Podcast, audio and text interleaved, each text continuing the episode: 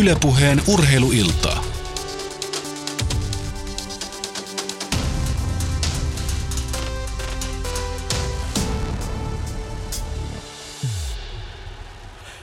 Mitä mainioita tiistai-iltaa Yle Puheen studiosta, nimenomaan urheilustudiosta, jossa tänään puhutaan urheilusta oikeastaan aika ammattimaisesti ja urheilusta yrittäjänä, urheilijoista, ammatinharjoittajina, mitä kaikkea se vaatii, mitä se tuo ja miten se urheilu, miten se rahoitetaan, miten pystytään asioita tekemään paremmin ja, ja mitä siitä voi seurata. Studiossa on entinen liikakiekkoilija, konsulttiyhtiö, tilintarkastus- ja konsulttiyhtiö, KPMGn urheilujuridiikan ja verotuksen asiantuntija Jyrki Louhi. Äh, kuinka paljon muuten kiekko tänä päivänä enää saa sijaa elämästäsi? Valitettavasti vähän, koska kaikki kiekkomuorot, mihin nämä harrasteryhmät osallistuu, niin ne on niin myöhään ja ne ei oikein mun nukkumista palvele. Ja, ja tota, ihan semmoisia lepakkovuoroja kuudesta seitsemään ei ole aamuisin, mutta että hyvin vähän valitettavasti. Riikka Smolander pyörittää kaikkea sitä, mitä Yle Radio Suomen urheiluradioissa 7, 8 ja 21.40 käsitellään. Mitä tänään muuten käsitellään? Aika rauhallisen oloinen urheilupäivä ainakin tähän mennessä vielä on jääkiekkoa. Tos, toki meilläkin on tänään tarjolla. Jokerit jatkaa maaottelut tauon jälkeen pelejään kotiottelu-putkella KHL. Tänään vastaan asettuu Amur Habarovsk ja sitten on vielä kaksi peliä myöhemmin viikolla ohjelmassa. Kauden alkuhan on ollut vähän vaikea. Jokerit on läntisessä konferenssissa siellä yhdeksän juuri pudotuspeliviivan alapuolella. Mielenkiintoisia pelejä tänään CHL. Siellä taistellaan pääsystä kahdeksan parhaan joukkoon ja nuo paikat illan pelien jälkeen ratkeaa. Siellä on neljä suomalaisjoukkuetta edelleen mukana. Helsingin IFK Linköping, Jyp Bern, Växjö, Saipa ja sitten Friburg Kalpa. Siinä ovat nuo ottelut ja niistä sitten kerrotaan tuloksia. Kerrotaan vielä se, että Euroopan jalkapalloliitto UEFA on jatkanut huuhkajien keskikenttäpelaaja Roman Jeremenkon väliaikaista pelikieltoa 15 päivällä. Ja näin on sitten selvää se, että ensi lauantain MM-karsintaottelussa Ukrainaa vastaan Jeremenko ei ole Suomen kokoonpanossa mukana. UEFan kuulemistilaisuus Jeremenkolle on torstaina. Sitten varmaan tiedetään vähän enemmän siitä, mistä tässä asiassa lopulta on kyse. Aiotko kertoa myös sen, että Golden State Warriorsin Stephen Curry heitti 17 kertaa viime yönä kolmen pisteen viivan takaa ja 13 kertaa sisään. Tarkoittaa muuten 39 pistettä kolmosilla ja se on sitten enemmän kuin kukaan muu on koskaan heittänyt. Voin senkin kertoa 21.40 viimeistä. Hyvä. Tota, Stephen Curry on, on yksi niitä supertähtiä tänä päivänä, mutta Jyrki Louhi, olet onnistunut itse yhdistämään urheilun ja myös saanut aikaan urheilun ohessa loppututkinnon. Miten nämä tuki toisiaan?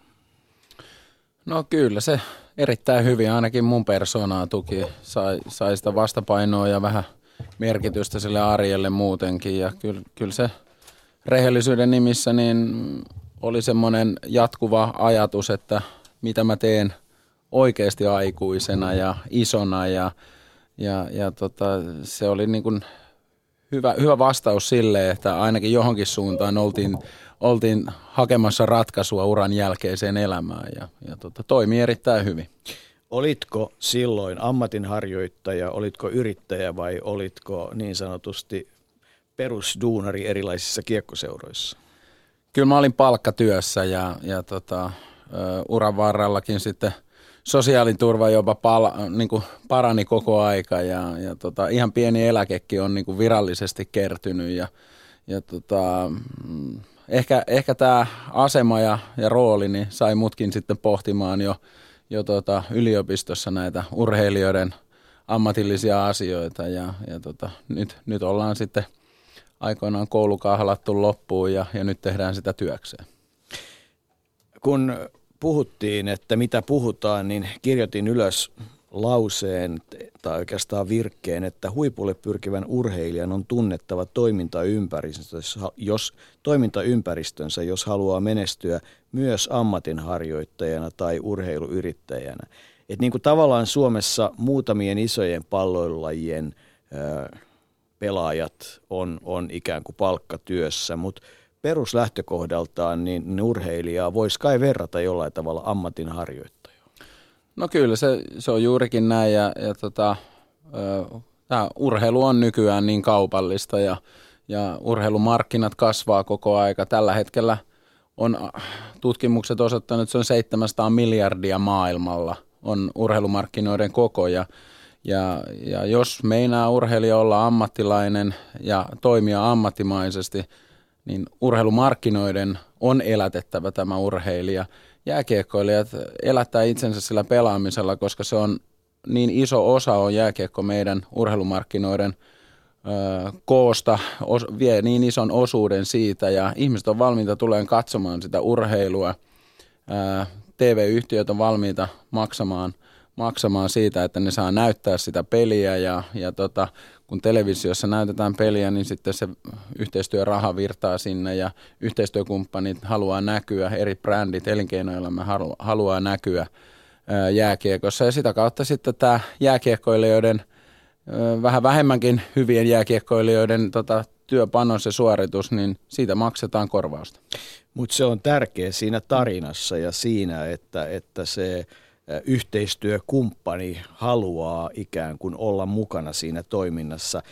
Oikeastaan ei kai voi sanoa, että puhutaan enää niin kuin vanhakantaisesti vaan sponsoroinnista, että annetaan rahaa näkyvyyttä vastaan, vaan että, että kyllä se on niin kuin laajamuotoisempaa yhteistyötä ihan jo liigan jääkiekonkin osalla. No on jo liikassakin ja, ja tietysti yksilöurheilussakin, niin jääkiekko vasta maailmassa on kuin yhdeksänneksi arvokkain laji. Että kyllähän äh, koko aika enemmän ja enemmän niin kuin se urheiluammattilaisuus ja urheilun tuottama arvo kiteytyy siihen urheilijaan. Ei välttämättä enää niinkään paljon niihin seuroihin, vaan, vaan enemmän ja enemmän niin se urheilija on se yhteistyökumppanin samaistumisen kohde. Ja, ja urheilussa on niin paljon arvoja, mihin yhteistyökumppanit mahdollista haluaa samaistua ja urheilijassa on vielä enemmän kuin mun mielestä näissä seuroissa. Että, että tota, kyllä se koko aika menee ainakin maailmalla niin enemmän ja enemmän siihen urheilijaan se raha. Niin, ja urheilijathan ovat ne, jotka niissä joukkueissa kiinnostavat, mikä Pohjois-Amerikassa on tietysti ymmärretty. Nyt tuossa alussa puhuttiin Stephen Currysta, kuinka moni, aika moni saattaa tietää, kuka hän on tai kuka on joku muu supertähti, mutta sitten jos mennään, että missä seurassa pelaa, niin se voi olla jo ihan, koska se itse asiassa se ei siinä maailmassa ole niin merkityksellistä, mutta kun puhuit noista urheilin vahvoista eettisistä arvoista, niin, niin nyt vaan tuli mieleen, että urheilulla on kyllä ihan oikeasti aika paljon puolustettavaa tässä muuttuvassa ympäristössä, jos ajatellaan, että ne urheilun vahvat eettiset arvot, rehellisyys, reilu peli – muiden kunnioittaminen, niiden pitää olla osa sitä tarinaa, jos sitä yhteistyötä tehdään, niin, niin aika paljon on puolustettavaa.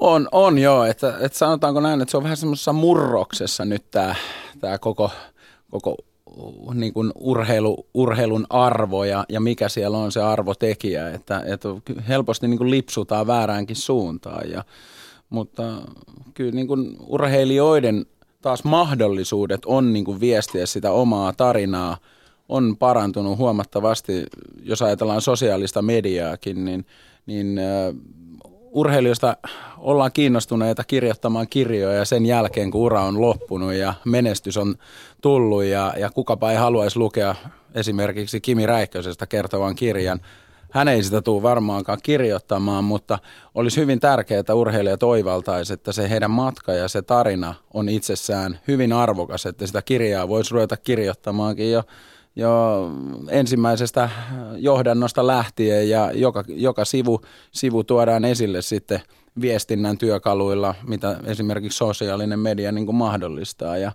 ja tota, siinä on sitten kukin urheilija sitten haluaa profiloitua – jollain tavalla eettiseksi tai ei-eettiseksi urheilijaksi ja, ja tarjota ihannoinnin kohteita monella tavalla. Jere, fraasinomaisesti. No, mä Me olin, halua olla yksin. Näin on, ja tässä kun sosiaalinen media tuli puheeksi, niin mikä olisikaan otollisempi aasi siltä sit siirtää ö, pientä vinkkiä eteenpäin. Ja täällä Mikko Roivas Twitterissä onkin kirjoittanut jo ennen lähetystä kuuden aikaa alkaa Yle puheella urheiluilta, minkä aiheena urheilijan yrittäjyys herättää varmasti monenlaisia kysymyksiä. Ja Markus Jokinenkin kirjoittaa, että aihe on todella mielenkiintoinen ja Sanna Kämäräinenkin mukana tänään, kuten onkin, joten tästä voisi sanoa, että alusta on varsin hedelmällinen, joten ei muuta kuin niitä kysymyksiä tulemaan, mitä mieleen tulee Twitterissä hashtagillä urheiluilta. Sitten äh, lähetysikkunassa osoitteessa yle.fi kautta puhe voi myöskin ottaa yhteyttä studioon omine ajatuksineen, antaa tulla vaan. Tässä nyt pikkusen tätä toimintaympäristöä perataan ennen kuin päästään ihan oikeastaan siihen, siihen konkreettiseen ytimeen ja siihen tavallaan ihan, ihan niin kuin tapauskohtaisesti ja urheilijakohtaisesti. Sanna Kämäräinen on yksi oivallinen esimerkki siitä, miten, miten hän pystyy yhdistämään sen, että urheilusta tulee elinkeino, ammatti. Hän on ammatinharjoittaja, joka, joka sitä kautta voi tavoitella menestystä urheilijana, mutta yhtä aikaa saa sen elannon ja nämä tukee vahvasti toisiaan. Ja, ja se kai on yksi niitä, mitä me lähdetään hakemaan, että miten voidaan yhdistää se, että samaan aikaan lähdetään hakemaan sitä huippua urheilijana ja samaan aikaan sen kautta voidaan sitten saada eh, joko lyhyeksi tai pitkäksi aikaa itselleen ammattiura voidaan, voidaan siirtyä yrittäjätoimintaan. Maailmallahan on oivallisia esimerkkejä, joita myöhemmin voidaan pelata, siis kun puhutaan huipuista, se semmoinen pitkäkestoinen yhteistyö, vaikka Stefani Edberg, Herman Mayer, Mika Häkkinen, jotka, jotka on onnistunut luomaan on ollut samojen yhteistyökumppaneiden kanssa ja ovat arvokkaita vielä paljon senkin jälkeen, kun niitä mitalleja enää tuu. Joo, kyllä näin on. Ja meillä mun mielestä ainakin Jarkko Niemiselläkin on ollut pitkä yhteistyö automerkin kanssa ja, ja on, on Mikko Iloisella on ollut samanlainen lippalaki päässä pitkän tovi, että mm, kyllä se on semmoinen niin luottamus ja meidänkin, meidänkin firma KBMGn lippalakki on ollut päässä erään Phil Mickelsonin päässä 15 vuotta. Että kyllä se semmoinen niin pitkä, pitkä yhteistyö on myös hyvin arvokas ja hedelmällinen. Tuuli Petäjä on varmaan yksi esimerkki siitä, miten, miten yhteistyö toimii, että ensin yritys rahoittaa häntä ja mahdollistaa hänen pääsyä huipulle ja sen jälkeen hän jatkaa työskentelyä yrityksessä ja tuo sinne sen mm. oman puolensa. Mutta otetaanpas äh, puhelimeen todella pitkän linjan viestintäjohtaja ja mediatoimija, joka 16 vuotta toimi liikunnan kattojärjestön SLU-viestintäjohtajana. Eila Ruuskanen Himma, urheilutoimitsijat palkitsivat sinut vuoden tiedottajana silloin rakenneuudistuksen avoimesta viestinnästä ja olet nyt suorittanut myös kansainvälisen MBA-tutkinnon viestinnästä. Nykyinen työpaikkasi on mielenterveysseurasta. Mukavaa, että olet mukana. Kiitoksia. Miten kuvaat tätä mediaympäristön muutosta. Mikä, niin, mikä on olennaista ymmärtää, kun ajatellaan sitä, että minkälaisessa mediaympäristössä toimitaan, minkälaisessa ympäristössä niitä tarinoita kerrotaan, tarinoita tuotetaan ja, ja sitä rehellisyyttä, reilua peliä ja muiden kunnioittamista pyritään viemään eteenpäin? No ensinnäkin on hyvä ymmärtää se, että, että viestintä on isossa muutoksessa. Että vaikka viestintä on aina tärkeä muutosprosessissa, niin viestintä itsessään ja, ja mediatoiminta on todella isossa muutoksessa. Ja siellä on niin kuin tietynlaisia trendejä havaittavissa, jotka jo tunnetaankin, mutta siis että et on niin kuin muutamista kanavista kymmeniin ja sosiaalisen median aikakauteen. Ja silloin siltä viestintäihmiseltä – vaatii yhä enemmän strategista valintaa, että missä se on mukana, koska jos valintoja voi tehdä kymmeniä tai satojen kanavien joukosta. Ja toisaalta siinä sitten täytyisi olla sellainen asenne, että, että vähän niin kuin surfatessa, että ottaa se aallon vastaan ja oppii siitä. Eli en tiedä, en tiedä mutta opin, koska ne kanavat samatkin, jotka ottaa käyttöön, niin niissä tapahtuu muutoksia. Ja sitten toisaalta, jos jonkun kanava otat Twitterin, sitten otat tota, jonkun toisen, niin siinä ei ole, ei ole samaa logiikkaa, että täytyy aina niin kuin opetella kanavakohtaisesti ja valita se, joka sille kohdeyleisölle on tärkeä. Tämä on yksi, yksi iso muutossuunta. Sitten toisaalta on sellainen ää, rytmivaihto, niin kuin, että täytyy olla samaan aikaisesti olla se kestävyysurheilija, että, että kyetä nopeisiin lähtöihin. Eli tota, vuosikellosta on edetty päivittäisiin valintoihin viestinnässä, että jos on totuttu rytmittämään viestintää vaikka jonkun tiettyjen tapahtumien tai lehden ilmestymisen mukaan, niin nyt pitää sitä omaa toimintaa johtaa niin ketterästi, että valot on melkein aina ikkunassa. Ja se vaatii vähän uusia työtaitoja. Ja toisaalta siinä voi ajatella näin, että viestintä on tavoitteellista toimintaa hetkessä. Ja se vaatii myös tässä sosiaalisessa mediassa oleminen niin kuin toisaalta sitä tavoitteellista toimintaa ja valot aina ikkunassa, mutta sitten toisaalta sitä, että pitää aina niin kuin kumminkin punnita niin eettisesti niitä, niitä ratkaisuja. Ja tota, toisaalta sitten tämmöinen jatkuva online-maailmassa olo vaatii ihan uusia tavallaan elämänhallintataitoja, koska sitten pitää osata myös laittaa se mobiili alaspäin tai ei koko ajan katsoa sitä, ikään kuin ajaa se jatkuva median vieras hetkessä toiseen huoneeseen. Ja se vaatii ihan niin kuin kokonaan uudenlaista ketteryyttä ja työtaitoja. Sitten ehkä nostaisin vielä sen esiin, että, että siitä kanavasidonnaisuudesta pitäisi ohjautua enemmän siihen, että se sisältö on olennainen. Se sisältö, joka on arvokas sille, joka sen kohtaa. Ja samanaikaisesti rakentaa sitä sisältöä niin, että se on monessa kanavassa, on Facebookissa, Twitterissä, Instassa, verkossa, lehdessä.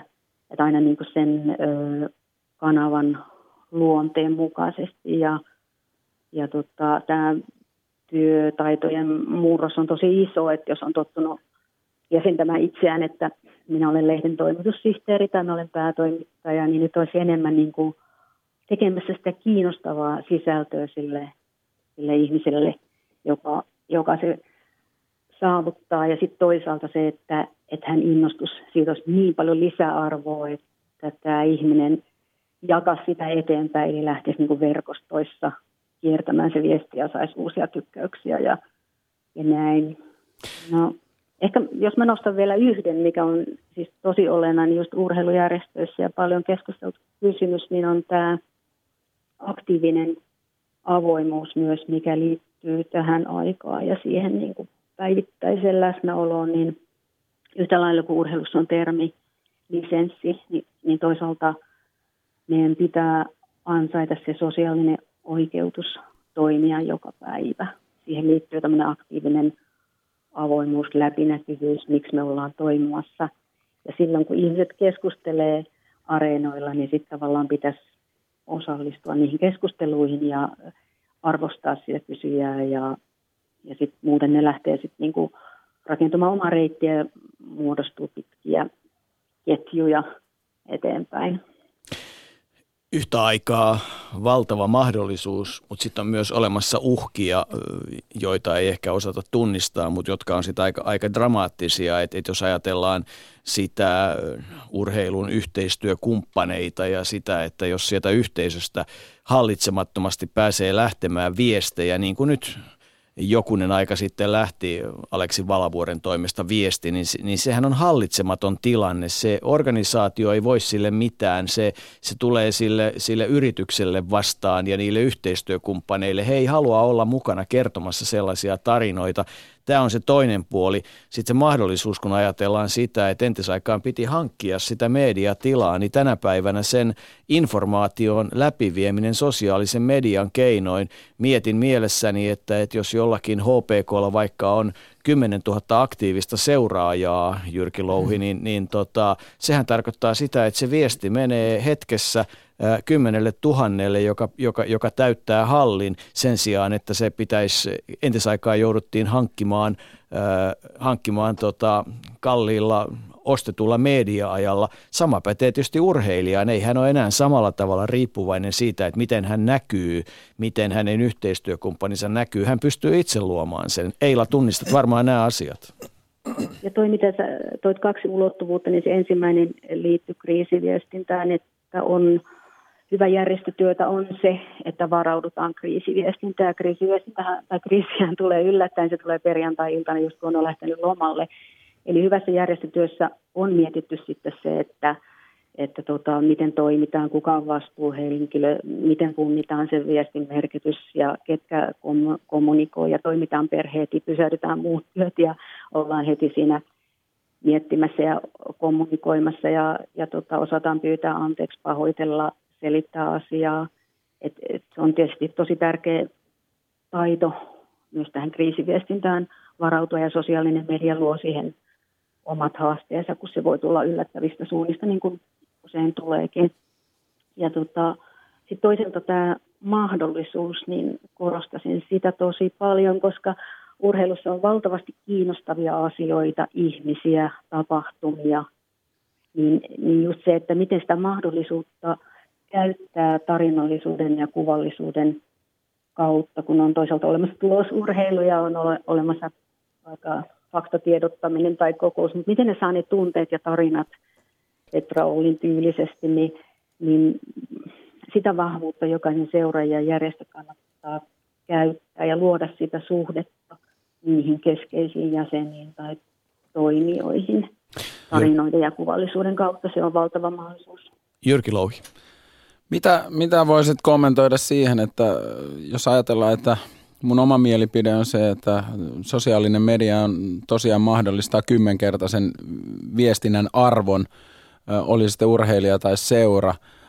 Nyt se tuntuu, että se tilanne on sellainen, että se on ja sitä käytetään hyväksi, mutta ei todellakaan niin kuin tunnisteta sitä, miten sitä pitäisi niin kuin hyvässä ja huonossa hallita, niin kuin tuossa vähän kerroit, kerroit siihen taustaan, niin mitä uskot, että kuinka kauan siihen menee, että, että tota, me täällä Suomessakin pystytään ö, tekemään siitä niin kuin urheilijan tarinaa niin kuin enemmän ja enemmän esille ja milloin se urheilija alkaa niin kuin todella tekemään strategista työtä siitä ja, ja hyötymään siitä sosiaalisen median mahdollisuuksista? Sehän lähtee yksilöistä. Eli jokainen, jokainen yksilö, joka keskeisessä asemassa niin kuin oivaltaa sen, että sosiaalinen media on mahdollisuus ja lähtee opiskelemaan sitä ja tavallaan kokeilemaan sitä, oppimaan learning by doing, niin oikeastaan se lähtee siitä ja, ja sitten se edellyttää semmoisia ja päivän rytmin muutosta. Ja, jos mä sanoisin näin, että nykyisessä järjestössä, jos muutama tuhat on leirilevikkiä, yhtäkkiä on, tai siis on päästy yli sataan tuhanteen eri kävijän kuukaudessa verkossa ja sitten tuhansiin päivittäisiin, niin se lähtee siitä, että sä teet arvokasta sisältöä, arvostaen sitä vastaanottajaa, mietit joka kerta sitä, että mikä on se lisäarvo, minkä mä pystyn tekemään sille sille tota, potentiaaliselle lukijalle tai katsojalle niin, että hän innostuu viemään sitä eteenpäin. Mulla on ollut on semmoinen... Periaatteessa huomenna, huomenna mahdollista. No hyvä, joo, koska mä oon itse tuossa noiden urheilijoiden kanssa ollut tekemisissä ja tietysti Amerikasta kantautuu semmoista viestiä, että näiden superurheilijoiden, jotka on tietysti huonoja esimerkkejä, niin heidän yhden – sometuksen, twiittauksen tai tägäyksen arvo on 150-200 000 dollaria. Mä itse olen, olen tota motivoinut valmennettaviani ja, ja tota näitä KBMG-yhteistyöurheilijoita Niko Karia ja Patrick Niklas Salmista niin siihen, että olen, olen maksanut heille jokaisesta sosiaalisen median viestistä omistani, omistani heille, jos siinä on hyvää sisältöä ja, ja pyrkinyt heitä aktivoimaan sillä tavalla, että ne ymmärtäisi, ymmärtäisi että sillä on merkitystä. Ja muistaen kuitenkin sen, että se ei ole liian kaupallista, että eihän se voi olla mikään mainoskanava pelkästään, vaan, vaan enemmänkin sen niin kuin oivallisen tarinan esille tuomista. Mm, lisäarvo. lisäarvo on se, mikä pitää aina haastaa, että mikä tuo merkitystä tuolle toiselle. Mutta se, mikä sosiaalisen median tai verkon kauttaaltaan kanavissa on, on niin kuin hyvä, että niitä pystyt seuraamaan päivittäin tai siis niin kuin tietyllä rytmillä katsoa, että oikeasti mikä menee ja oppia sitä kautta, että miten leviää ja sitten vähän tutkia profiilia. Ai tuota seuraa enemmän naiset, tuossa on enemmän niin kuin viety ikäiset mukana, niin, niin siinä pystyy tota, opettelemaan kumminkin niitä seurantamenetelmiä niin, että sitten se pian alkaa palkitsemaan, kun huomaa, että, että tämä leviää ja tämä on niin kuin 15 000 katselijaa tai 100 000 tai, tai niin, kuin niin edelleen, niin, niin sitä kautta oppii. Mutta se tarina, mutta se tarina elää, näiden urheilijoiden tarina elää loistavasti modernein viestinnän keinoin. Eli se tarjoaa sen mahdollisuuden, että se on, se on itse asiassa hyvin tasa-arvosta kaikkien urheilijoiden välillä, että viestin saa läpi, eh, jos se viesti on hyvä, jos se tarina on hyvä, koska tekniset keinot on, on samanlaisia kaikille. Sillä ei ole eroa. Sä et ole sillä lailla niin kuin – jonkun, jonkun median hallittavissa yhtä lailla kuin tänä päivänä oppi ei ole kenenkään hallittavissa tai, tai uutinen ei ole kenenkään omaisuutta. Tämä kai on se iso mediakentän muutos. On myös. että mun työpaikan kampanja, niin sen sosiaalinen tavoitettavuus oli 350 000 ihmistä pelkästään niin kuin Twitterin kautta ja tota, Mutta se, mitä sä puhuit tuossa tarinassa, niin kyllä se aitous välittyy. Eli jos sä oot aito ja läsnä, ja siihen liittyy tarina, ja sä pystyt samastumaan, ja sä pystyt niin kuin nostattamaan tuota ihmistä, niin kyllähän se, semmoinen niin kuin aitous välittyy, ja aitous on tärkeä. Mutta se, mitä on tärkeä viestinnän kehittämisessä, on myös se, että historia on tärkeä, mutta ei pelkästään ohjaudu niiden valintojen pohjalta, vaan miettii, että mitä haluaa rakentaa minkälaista identiteettiä, minkälaista tapaa olla läsnä sidosryhmien kanssa. Se sidosryhmässä tämä sana sidos on tosi hyvä, että minkälaisen sidoksen haluat sun tärkeisiin ihmisiin, ei kaikkiin. Suurta yleisöä ei ole olemassa, se ei ole mikään viestinnän kohderyhmä, mutta se sun tärkeä yleisö, sitä urheilussa tunnistetaan ja sitten luotetaan siihen aitouteen ja tarinaan. Ja sitten ajatellaan, että, että mikä se muutama sosiaalisen median kanava tai tämmöinen on sitten se keskeinen mun tavoitteisiin nähden, niin sitten lähtee toteuttamaan pikkuhiljaa. Ei kaikissa, joka, Seneca on sanonut, että joka on kaikkialla ei ole missään, mutta voi lähteä jotain, jossain pikkasen opettelemaan. Sä voit puhua Kiinasta, mutta jos et ole käynyt Kiinasta, niin Kiinassa sä et välttämättä tunne sitä. Eli lähtee kokeilemaan, se fiilis. Ennen kuin otetaan yhteyttä Roger Talermoon ja kuullaan ehkä sitten taas niin kuin tois, toinen puoli tästä mediakentästä tai yksi puoli, eli nimenomaan se yrityspuoli, niin Jere, Twitterissä on jotakin mielenkiintoista. Joo, Twitterissä voi olla hashtagillä urheiluilta kysymyksiä tähän lähetykseen sekä myöskin lähetysikkunassa osoitteessa yle.fi kautta puhe voi sitten pitempää pätkää laittaa. Siinä onkin tullut ihan hauskan oloinen tämmöinen ajatusleikin tynkä täällä kirjoitetaan, että sosiaalinen media on tuonut hyvän kosketuspinnan myös sellaisiin urheilijoihin, jotka eivät välttämättä joukkueessa ole niitä isoimpia tähtiä ja sitä kautta näy niin paljon perinteisissä medioissa, kun kentällä ovat niin sanotusti taka-alalla. Tästä tulisikin hauska ajatusleikki, jos arvotaan paikkaa joukkueessa kahden pelaajan kohdalla, jolla periaatteessa samat ominaisuudet kentällä, niin voiko somenäkyvyys tehdä eron pelaajien välille siinä määrin, että toinen otetaan ja toiselle näytetään ovea? Tämä on varmaan Jyrki ja molemmat voi vastata tähän ajatusleikkiin. No oven näyttäminen on tietysti aika kova, mutta kyllä... Jos puhutaan sopimuksesta. Joo, sopimuksesta, niin kyllä sanotaanko näin, että mun käsitys on, että hyvin monessa seurassa seura, seuran myynti- ja markkinointi- ja viestintäosasto toivoisi pelaajien ää, somettavan enemmän ja, ja mä luulen, että, että sit, se palvelee myös yhteistyökumppaneita ja, ja seuraa, että sanotaanko näin, että kyllä sillä tulee olemaan enemmän ja enemmän niin kuin arvoa, arvoa sillä, että kuka, kuka on hyvä siellä somessa. Niin, Eila. Tuon tietysti pitää urheilun omalla sisällään pohtia, että mikä on perusjuttu siinä ja mitä haetaan. Että, mutta tietysti yrityksissähän mietitään myös uudenlaisia palkitsemiskeinoja ja että sehän voi olla bonusajattelua, että tietyllä lailla urheilun perusolettamus pitää säilyä, mitä siihen ympärille kehittyy, niin niitä voi sitten palkita bonuksilla. Yrityksessähän palkitaan niin kuin joku, toinen, joku voi yrityksen sisällä valita, että tämä on niin kuin hyvin edistynyt, sille pitää antaa, antaa lisää bonusta, ehkä joku tämän tyyppinen ajattelu. Mutta tämä kuvaa, tämä edelleenkin vaan kuvaa sitä, sitä tavallaan sen, sitä toimintaympäristöä, sitä viestinnän ja, ja, ja muun toimintaympäristön muutosta, mikä on tapahtunut. Jyrki? Joo, näin se, näin se on ja jotenkin tuntuu, että se ei ole enää tämän päivän urheiluyrittäjä, urheiluammatinharjoittajan ympäristöstä semmoinen toteamus, että, että urheilija sanoo, että mä haluan vaan kilpailla ja harjoitella – se ei vaan enää riitä, mikäli meinataan olla, olla kansainvälisen tason huippuurheilijoita ja luoda niitä toimintaedellytyksiä ja, ja elättää sillä urheilulla itsensä. Että sit on kyse niin kuin jostain muusta kuin huippuurheilusta tai ammattiurheilusta, jos urheilija haluaa pelkästään vaan – toivetilana se on ihan ideaali, mutta varsinkin kun rakennetaan sitä menestystarinaa ja menestyspolkua maailmalle, niin kyllä aika monta asiaa pitää ottaa huomioon. Ja, ja tietysti se, että pelkästään harjoittelee ja, ja kilpailee, niin millään yhteiskunnalla ei ole varaa elättää semmoista urheilijaa. Hyvä. Tästä me päästiin alkuun. Eila Ruuskanen Himma, kiitos kovasti mukanaolosta ja kiitos, että jaoit sitä pitkää liikunnan ja urheilun kokemusta ja viestinnän kokemusta meille. Kiitos ja seuraan keskustelua. Ylepuheen urheiluiltaa. Kyllä tämä toimintaympäristö on siis todella raju, kun miettii sitä aikaa, minkä itse on saanut urheilun parissa olla mukana ja, ja myös tuolla niin sanotusti yhteistyökumppani, sponsori seuramaailmassa, niin, niin, niin tavallaan tämä, tämä maailma menee semmoista vauhtia, että, että on niin kuin – koko ajan pitää olla hereillä ja kyllä koko ajan pitää olla taustalla ne ihmiset, jotka osaa kertoa.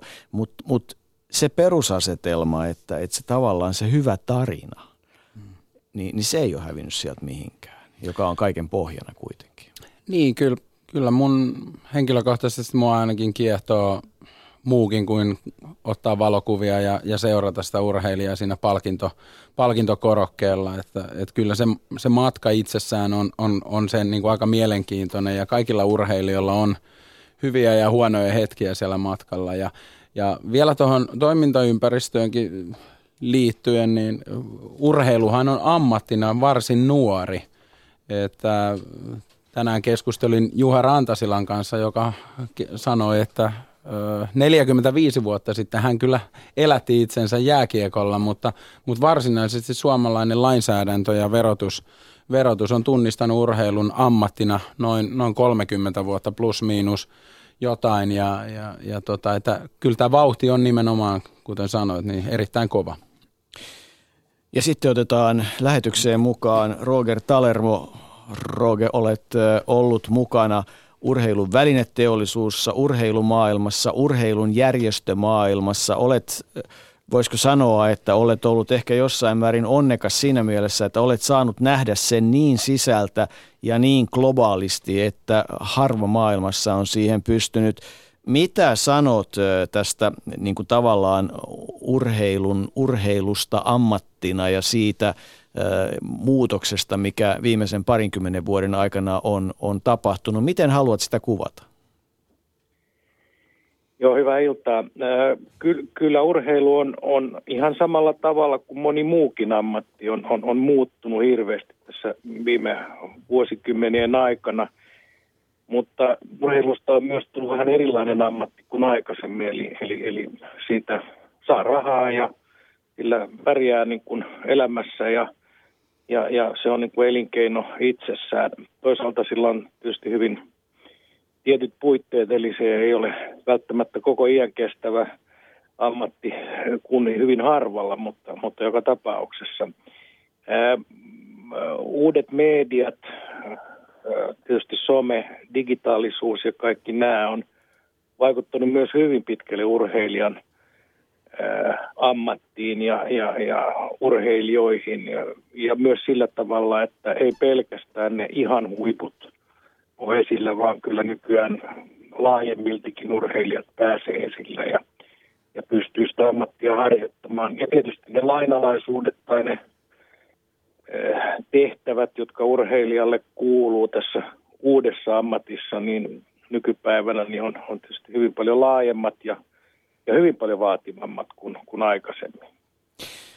Onko urheilijoiden ja yritysmaailman yhteistyö jatkossa mahdollista, kasvavaa? Tuleeko se olemaan yksi niin kuin olennainen osa myös yritysten toimintaa? No kyllä maailmanlaajuisesti, jos sitä tarkastelee, niin kyllä se on kasvavaa ja – ja selkeästi urheilijoita käytetään yritysmaailman tarpeisiin enemmän kuin aikaisemmin. Oli ne sitten tuotteiden myyntiä tai palveluiden myyntiä edistämiseen, edistäminen, tai oli se sitten tota, tavallaan yrityksen arvojen esille tuomista eri tavalla sidosryhmien kanssa käytyyn, käy, käy, käytävään keskustelua ja niin poispäin. Eli ei mahdollisuuksia on valtavan paljon, millä tavalla urheilijat ja yritykset löytävät toisensa ja löytävät yhteisen sävelle. Tämmöinen vanhan aikainen sponsorointi, että oli yrityksen logo oli rinnassa ja, ja, sitten siitä sai rahaa ja kerran vuodessa katseltiin, että oliko tämä kannattavaa tai ei, niin se on kyllä mun ymmärtääkseni pitkälle kuoltua. Jonkin verran on vielä tehdään tämmöistä hyvän tekeväisyyttä paikallisella tasolla, mutta kyllä se enemmän on tänä päivänä yhteistyötä, jossa molempien hyöty täytyy olla selvästi mitattavissa. Mitä tämä yhteistyö niin kuin parhaimmillaan yrityksen ja urheilijan kanssa, mitä se voi parhaimmillaan olla? No kyllä se varmasti on sitä, että molemmat näkevät sen niin kuin positiivisena. Kehitys on pitkäjänteistä, sopimukset on pitkiä ja, ja, ja, ja tätä kautta luodaan sitä uskottavuutta ja sitä arvostusta molemmin puoleisesti – ja ennen kaikkea niin, että se ei pelkästään liity siihen urheilija suoritukseen ja sen urheilun tai urheilijan urheiluikään tai uraan, vaan se menee hyvin paljon pidemmälle. Meillä on paljon esimerkkejä urheilijoista, jotka urheiluuran päätyttyä vielä jatkaa yritysten mannekiineina tai yhteistyökumppaneina hyvinkin pitkään. Meillä on siitä suomalaisia esimerkkejä, meillä on siitä hyvin paljon ulkolaisia esimerkkejä. Eli tämmöinen – yhteisten arvojen ja arvomaailman löytäminen, niin, niin se on hedelmällistä kymmeniä vuosia parhaimmillaan. No sitten yksi uusi alue, joka vahvasti tulee mukaan, siis urheiluvälineteollisuus, sehän on teknistynyt vuosien saatossa ja, ja siis tavallaan urheilijathan ovat olleet niiden tuotteiden mannekiineja, käyttäjiä. Sehän on tietysti ihan selvä asia, mutta ja siis se lisääntynyt vapaa-ajan vietto, vapaa-ajan liikunnallinen harrastus. Mutta nythän siihen on tullut niinku ihan uutena ulottuvuutena urheiluteknologia. Tarjoako se nyt sitten urheilijan kannalta A, sopimus, B, muussa mielessä asioita? Kyllä varmasti mitä teknisempi tuote on ja jos sen tehtävä on palvella – urheilijaa suoritusten parantamisen kautta tai tavallista liikkujaa motivaattorina tai jotain muuta vastaavaa, niin kyllähän se antaa urheilijalle taas yhden ulottavuuden, joka aikaisemmin pelkästään oli ehkä niissä omissa välineissä, eli, eli tämmöisen tuotekehitysaspektin. Plus kaikki ne muut, mitä tulee sen lisäksi, uskottavuuden lisääminen ja, ja ammattimaisuuden lisääminen niin poispäin, mutta jo pelkästään se tuotekehittelyaspektihan antaa sitten – ihan, ihan uuden näkemyksen urheilijalle ja yrityksen yhteistyölle. Kun urheilijan äh, ennen kaikkea sen huipulle pyrkivän, sen nuoren urheilijan, sen, sen tavallaan äh, järjestelmän luominen, jolla hän pystyy tekemään intohimolla harjoittelemaan, viemään niitä asioita eteenpäin, niin – niin onko sulla Roger Talermo jotain viisasten kiveä siihen, että mistä suunnasta lähteä siinä tilanteessa sitä, sitä omaa, omaa tavallaan niin kuin ammattimaista harjoittelua viemään eteenpäin noin, noin talouden ja muun näkökulmasta? No siihen varmasti on monta erilaista lähestymistapaa, mutta kyllä mun mielestäni yksi semmoinen, joka tuntuisi tänä päivänä olevan aika tärkeää, on se, että urheilija yhdessä taustajoukkueensa kanssa miettii niin kuin sen arvomaailman, sen viitekehyksen, millä lähdetään toimimaan ja, ja, ja minkä puitteissa pyöritään. Ja, ja jos urheilijalla on jotain omia mieltymyksiä, voi olla tämmöinen ekologinen ajattelu tai jotain muuta vastaavaa, niin tätä kautta lähtee, vaikka se nyt kuulostaa vähän klisenomaiselta, niin tuotteistamaan sitä omaa nimeään ja sitä omaa henkilöprofiiliaan ja, ja, ja sitten löytää sitä kautta yhteistyökumppaneita, jotka samalla tavalla ajattelevat ja, ja, ja omassa repertuarissaan käyttävät samoja arvoja. Tällä tavalla pystyy ehkä syntymään tämmöinen pitkäjänteinen yhteistyökuvio, joka voi olla hyvinkin hedelmällistä. Urheilijan tuskin kannattaa aina juosta sen parhaimman kortin perään, eli jos joku tarjoaa vähän enemmän, niin, niin, niin voi olla, että tämmöinen poukkoilu sitten rikkoo tätä pitkäjänteistä kuviota, eli urheilijan taustajoukkueen, neuvonantajien ja, ja apulaisten vanhempien tehtävä on kyllä pyrkiä luomaan siihen jonkinlainen tämmöinen, kutsutaan sitä nyt vaikka strategiseksi viitekehykseksi, millä sitä urhe- nuorta urheilijaa lähdetään viemään eteenpäin. Joskus voisi leikkisesti verrata nuorta urheilijaa tämmöiseen startup-yritykseen. Sillä on tietysti taloudellisia vaikeuksia alussa ja, ja paljon riskejä, mutta paljon mahdollisuuksia ja, ja äh, tiettyjä riskejä ottamalla ja, ja tarkasti ma, ma, karttaansa ja, ja tota, suuntaansa miettimällä, niin, niin siitä voi tulla menestys ja näin se vähän urheilijankin kohdalla, että hyvin suunniteltu ja mietitty asia varmasti, varmasti vie pidemmälle. Ja mä luulen kanssa, että jos urheilija jo nuoressa iässä niin kuin omaksuu sen vastuun, mikä urheilija on, urheilijalla on niin kuin mediassa ja varsinkin nykyään somessa, niin äh, se varmasti edesauttaa myös sen polun rakentamista. Puhutaan aika usein tämmöistä urheilijan suorituspolusta, mutta tässä voisi ihan yhtä hyvin niin kuin aikaisessa vaiheessa puhumaan tämmöisestä, tämmöisestä jonkinlaisesta niin kuin yrityspolusta. Ja tätä kautta sitten löytää rahoitusta ja mahdollisuuksia kehittyä sillä tavalla, että se toimii pitkäjänteisesti. Jyrki, Jyrki Louhi jatkaa hetken päästä, mutta en voi olla ottamatta kiinni ja kommentoida tota, että, että urheilija on kuin startup-yrittäjä. Eli, eli urheilijana pitää tarinalla pystyä vakuuttamaan tässä tilanteessa se rahoittaja, sijoittaja niin, että, että hän saa sen, sen tuen ja yhteistyön sille toiminnalle. Sitä kai Jyrki on kysymys. Joo, nimenomaan. Että, jos ajatellaan, että miten mä toimin niin taloudellisesti urheilijoiden, niin kanssa, niin nimenomaan puhutaan koko aika yrittäjyydestä, oli se sitten oikeudellinen muoto, mikä tahansa siellä taustalla, niin hehän ovat yrittäjiä ja, ja kaikki mikä liittyy, mä kutsun heitä nimenomaan startup-urheilijoiksi ja, ja kaikki mikä liittyy startup-maailmaan, niin on tietysti kohdennettavissa myös urheilija startup-maailmaa ja, ja kun puhuit sitä strategisesta viitekehyksestä, niin, niin me, me laaditaan – tämmöistä urheilijan liiketoimintasuunnitelmaa, jota tietysti muokataan ja, ja nimenomaan yritetään, yritetään löytää sieltä niitä tekijöitä.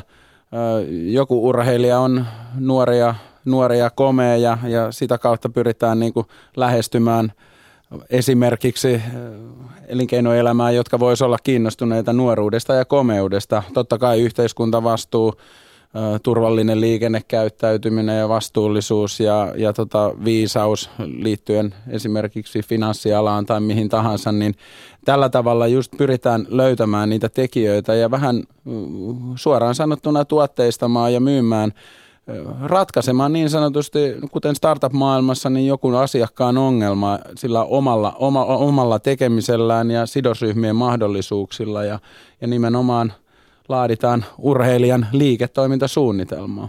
Mitä Roket sanot tähän? Joo, kyllä varmasti. Mm, mä ajattelen niin kuin pitkällä samalla, pitkälti samalla tavalla.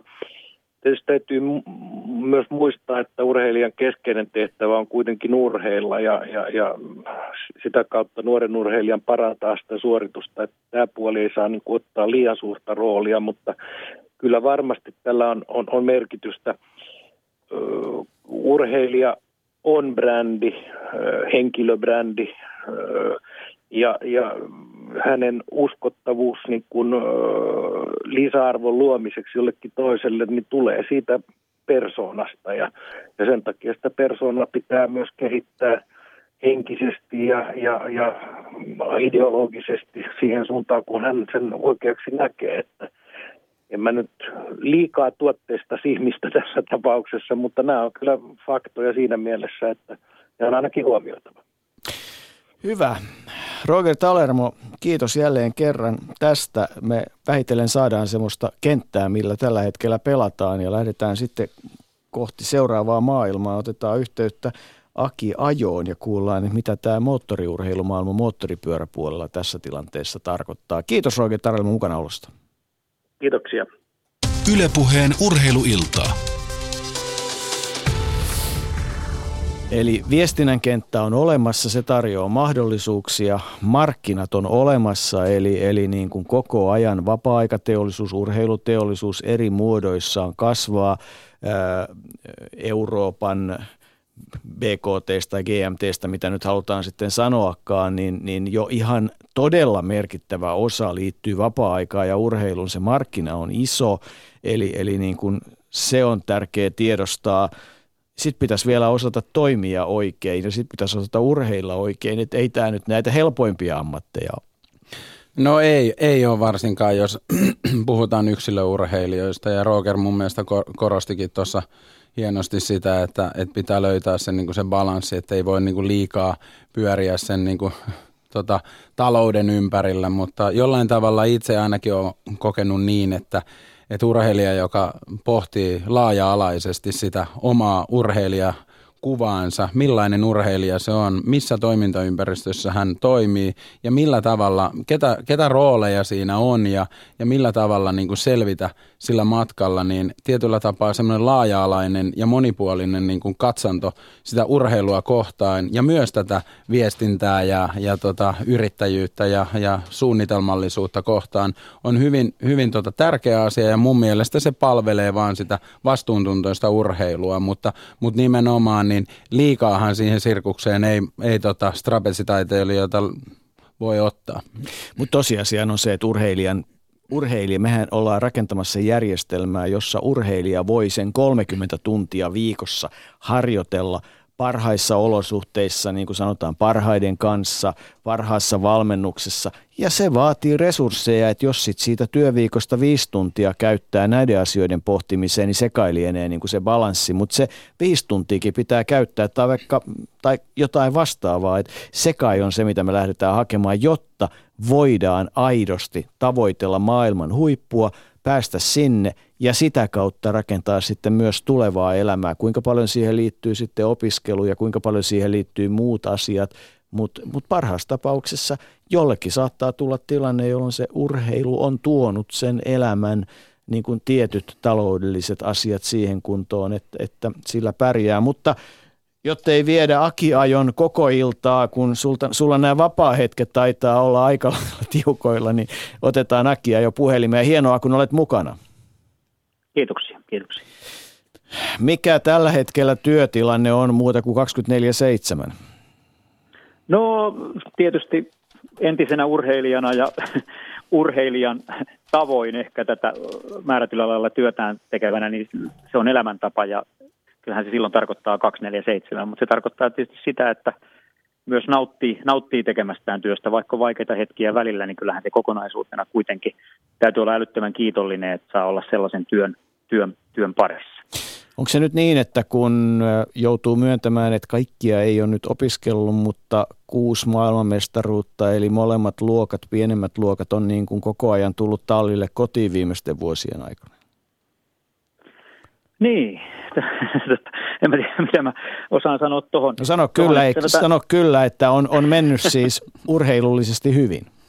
Urheilullisesti on mennyt hyvin ja, ja tota, niin kuin monesti, monesti aina nykyään puhutaan, niin huippurheilu, se ei ole sitä pelkkää, pelkkää hikiurheilua, mikä on tietysti se tärkeä osa, mutta se, siinä on niin paljon ympärille ja urheilu on viimeisten kymmenien vuosien aikana varmasti kaikki urheilulajit tyyni, niin on muuttunut niin paljon, että, että tota, ei voi pelkästään mitata, mitata niitä urheilullisia saavutuksia. Tai sanotaanko näin, että se kaikki muu taustatyö, liiketoiminta, liiketoiminta mukaan lukien, niin se on osa sitä urheilusuoritukseen panostamista. Että se vanha, vanha TUL-meininki ei ehkä enää toimi, toimi että tota, yritetään pitää bisnes erossa, vaan kyllä se vaan tänä päivänä tänä päivänä niin jo aika, sanotaan puoli ammattimaisessa vaiheessakin Joni urheilijalla, niin jos ei itse pysty, niin täytyy olla semmoinen ryhmä tai taho tai, tai tota, ihmiset ympärillä, että, että pystytään pitämään ne kaikki osa-alueet toiminnassa sitä bisnestä myöten. Se on, se on sitä satsausta ja, ja tota panostusta siihen, että saadaan ne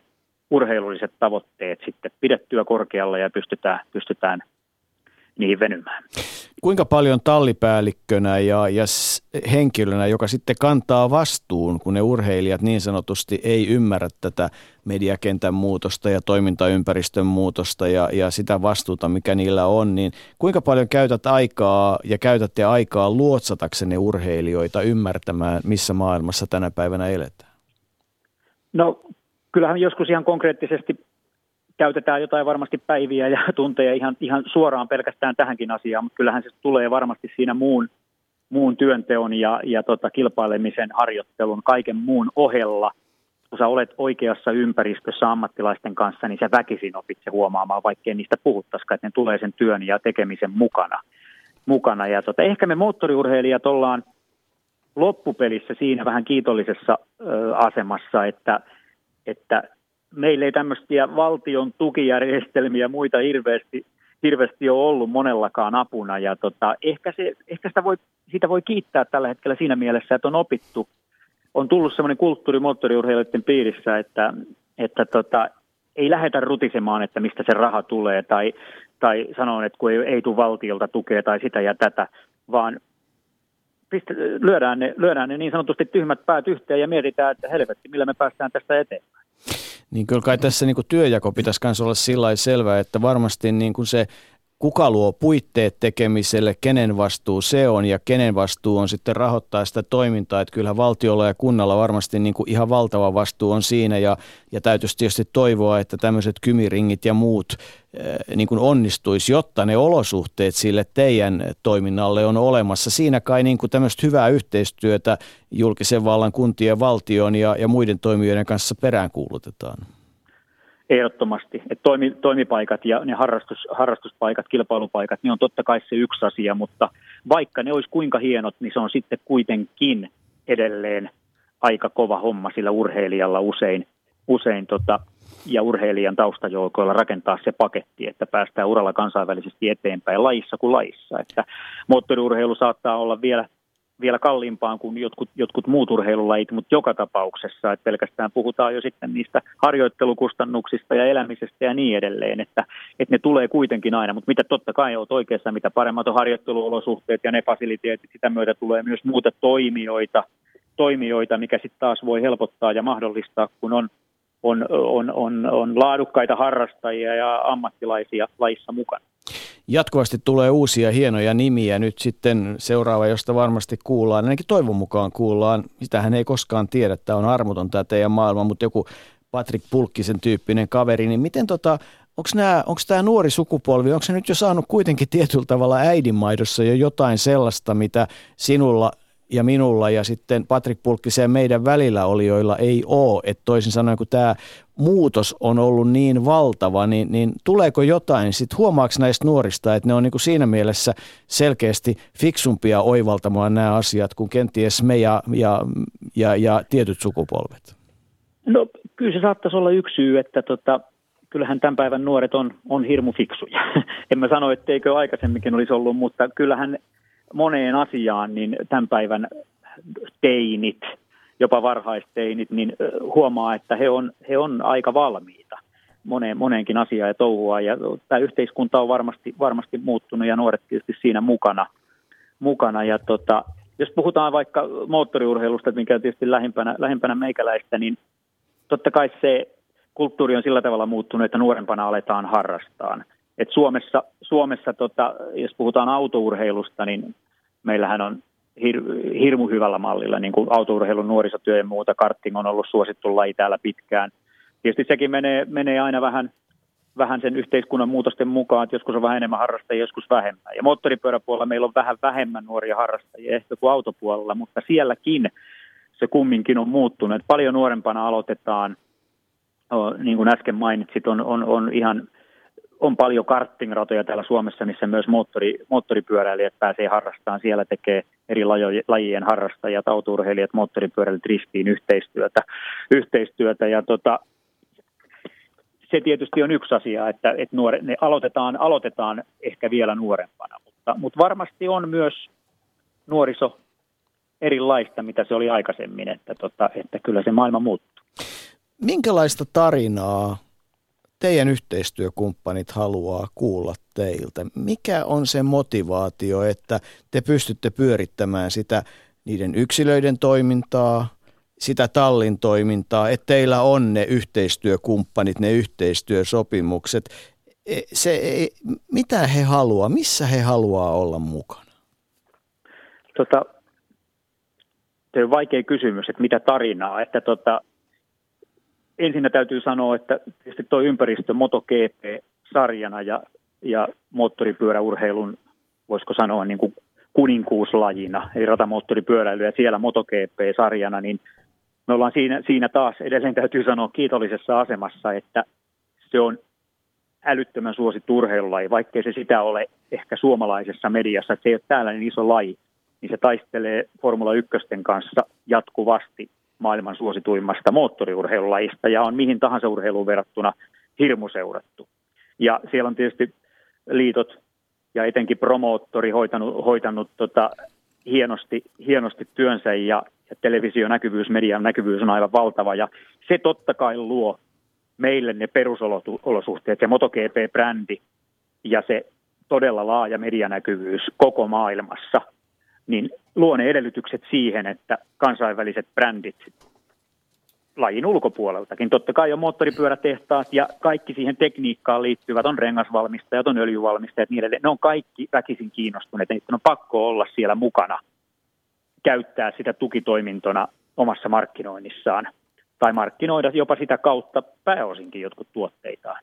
Ja tota, sitten on totta kai paljon muita maailmanlaajuisia brändejä, on juomia, on muita kulutustuotteita, kaiken näköisiä, ketkä hakee brändin vahvistamiseksi niitä keinoja, millä he saa oikean, tavoittaa oikean kohderyhmän. Hmm. Ja, ja tota, totta kai se urheilumarkkinointi näissä muodoissa, niin se on se pää, pääjuttu, minkä varaan sitä, sitä liiketoimintaa se urheilun taustalla rakennetaan. Mutta sitten totta kai se rönsyilee tosi paljon. Et niin kun me, jos puhutaan meidänkin liiketoiminnasta, niin tämä on yksi osa. Toinen osa on asiakastilaisuudet, luodaan, luodaan tota, niin asiakastapaamista, verkostoidaan eri yrityksiä keskenään – käytetään hyvin paljon meidän fasiliteetteja, kilpailuja, missä on hyvät, hyvät ravintolat, kaikki muut fasiliteetit parikolla, käytetään niitä liikenneuvotteluihin. Ja sitten on paljon, paljon muuta. On tietysti teknistä kehitystyötä, me myydään sellaistakin. Kuljettajien kehitystyötä voidaan myydä eri liitoille, jopa valtioille, moottoripyörämerkeille. Että kyllä siinä vaan mielikuvitusta täytyy, täytyy aina totta kai käyttää niin kuin, niin kuin kaikkien urheilijoiden – pitäisi käyttää ja rakentaa sitä, ja urheilijoiden taustajoukko etenkin, ja rakentaa sitä, sitä liiketoimintaa siihen ympärille, että sitä on mahdollista viedä sitä kehitystä eteenpäin. Niin, kyllä tämä teidän brändi on vahva, että jos, jos jossain Malesiassa formulakisoja seuraa X 10 000, niin, niin moottoripyöriä seuraa X 100 000. No, en merkkiä nyt suurin piirtein pilkut oikeeseen. Mutta mut siis Aki Ajo, kysymys. Jos on kolme samanlaista kaveria, jotka ajaa sun pyörällä – saman ajan ja, ja tota, niin edelleen, kun, kun nuoria kavereita tulee sulle, niin nämä kolme on ajanut siis saman ajan, ne ei ole tehnyt virheitä tai on tehnyt samat virheet, niin kenet sä otat?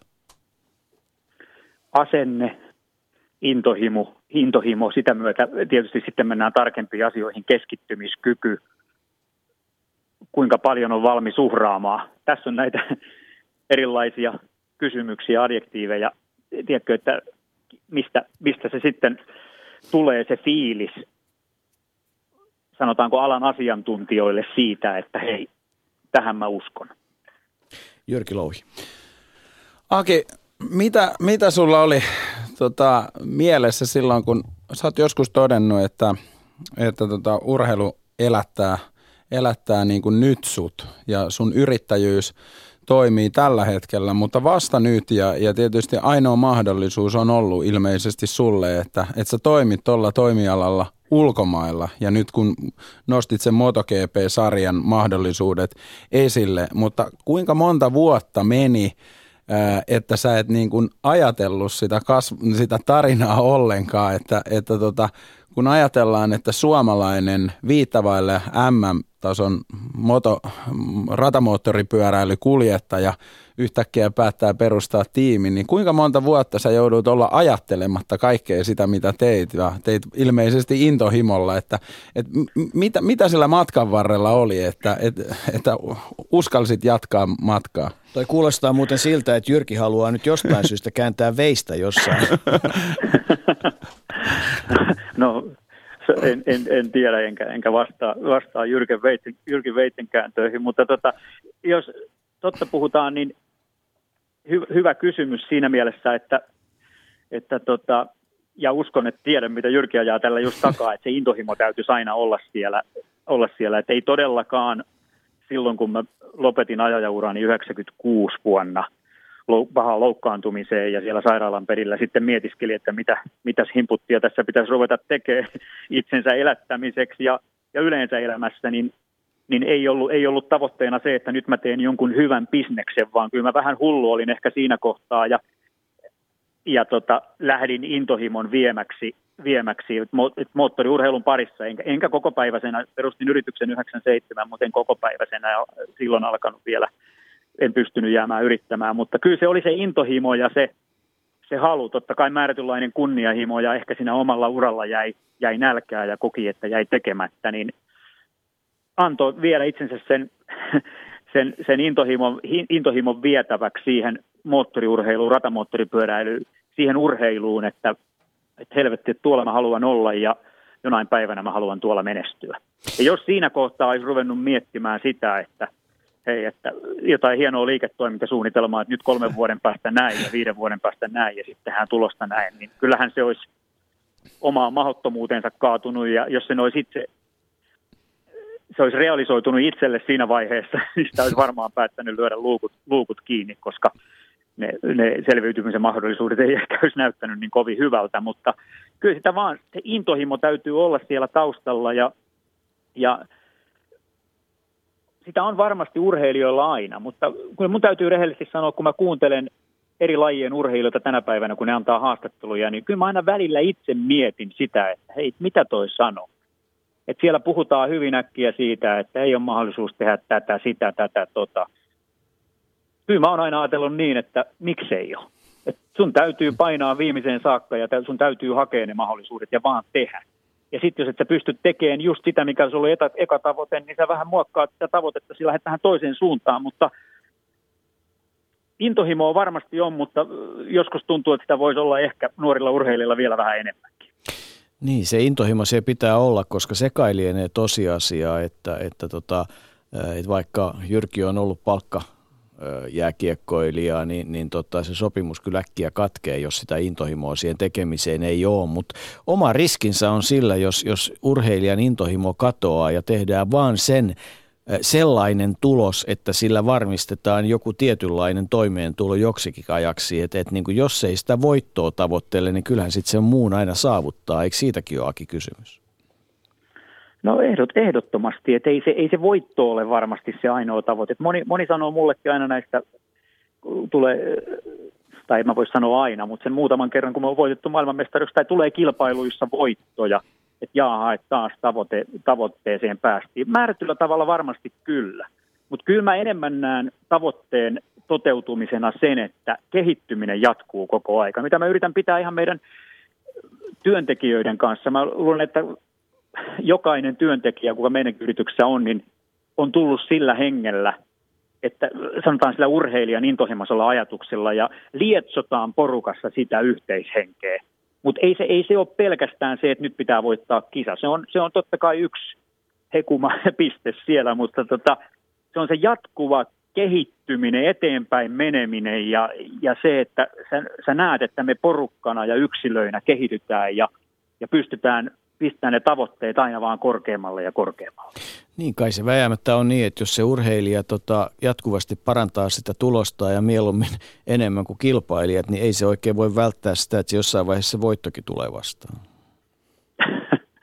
Näin se on, mutta, tota, mutta tota, se ei kumminkaan, mä monesti aina sanon sen, että ei se voit, voitto ei ole se ainoa tavoite. Että se, mm. se kyllä, kyllä mua ainakin ajaa eteenpäin se jatkuva kehittyminen, oppiminen, ymmärtäminen – Ja mitä, mitä enemmän sä sitä teet, niin okei, moni aina sanoo, että huomaa sitä tyhmempi olevansa, mitä vanhemmaksi kasvaa ja enemmän tekee, mutta, mutta siinä on varmasti totta. Mutta eh, ehkä se myös avaa sen, että se avaa vanhempana sen, sen ajatuksen sille, että kun huomaa, että sitä ei olekaan niin viksu vielä, niin on vielä enemmän mahdollisuus oppia. Et ei ole ikinä valmis. Ja kyllä semmoinen ajaa ihmistä eteenpäin.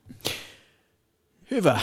Aki Ajo, sut pitää varmaan päästä tekemään sitä, sitä tämän illan jotain työtä, joka valmistaa taas kohti seuraavia kilpailuja ja seuraavaa kautta ja tehdä sitä kehitystä, joka ei saa pysähtyä.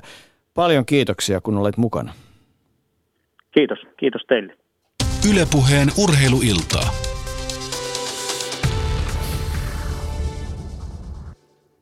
Intohimoa tarvitaan, pitää oivaltaa se toimintaympäristö, pitää pystyä tekemään sitä omaa urheilutyötä, pitää ymmärtää se viestintä, pitää ymmärtää ne mahdollisuudet ja pitää tajuta, että siellä yritysmaailmassa on kasvava joukko, iso joukko yrityksiä, jotka haluaa samaistua niihin urheilijan hyviin arvoihin, jos sen tarinan saa kertoa. Lähdetään nyt ihan konkretiaan, Jyrki Louhi, olet todella ammattilainen urheilujuridiikassa, verotuksessa, mutta myös valmennuksessa ja olet pelannut ammatiksesi kiekkoa kuitenkin hyvin 15 vuotta suurin piirtein varmasti. Tunnet tämän urheilumaailman autat ja avitat nuoria urheilijoita.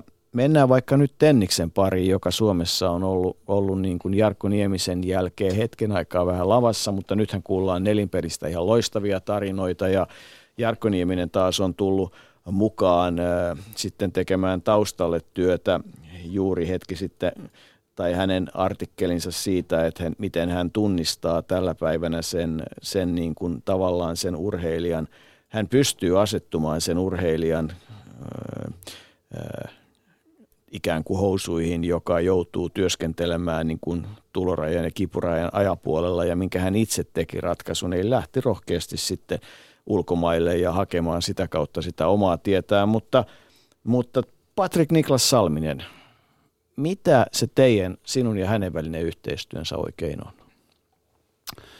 No se on, tuossa on jo paljon sivuttukin oikeastaan niitä asioita ja, ja tota, ää, meidän, meidän tavoite on tietysti se, että meillä olisi nuorelle Patrikille jo niitä resursseja ja, ja suoraan sanottuna pääomia jo tässä nuoren urheilijan vaiheessa, että me voitaisiin olla samoissa kilpailuolosuhteissa, missä, missä maailman hänen ikäluokkansa kärki on ja olla antamatta niin kuin tasotusta. Että kyllä Tenniksessäkin tuommoinen alle 20 äh, niin maailman kärki, mitä on ymmärtänyt, niin saattaa joillain olla ympärivuotinen tai ympärivuorokautinen lähestulkoon valmennus, joka maksaa 100 000 ja, ja, ja tota, kyllä se alkaa niin kuin tarkoittamaan sitä, että, että että, että pysytään matkalla mukana ja, ja mahdollisuudesta pidetään kiinni unelmista, niin pääomat on saatava ja,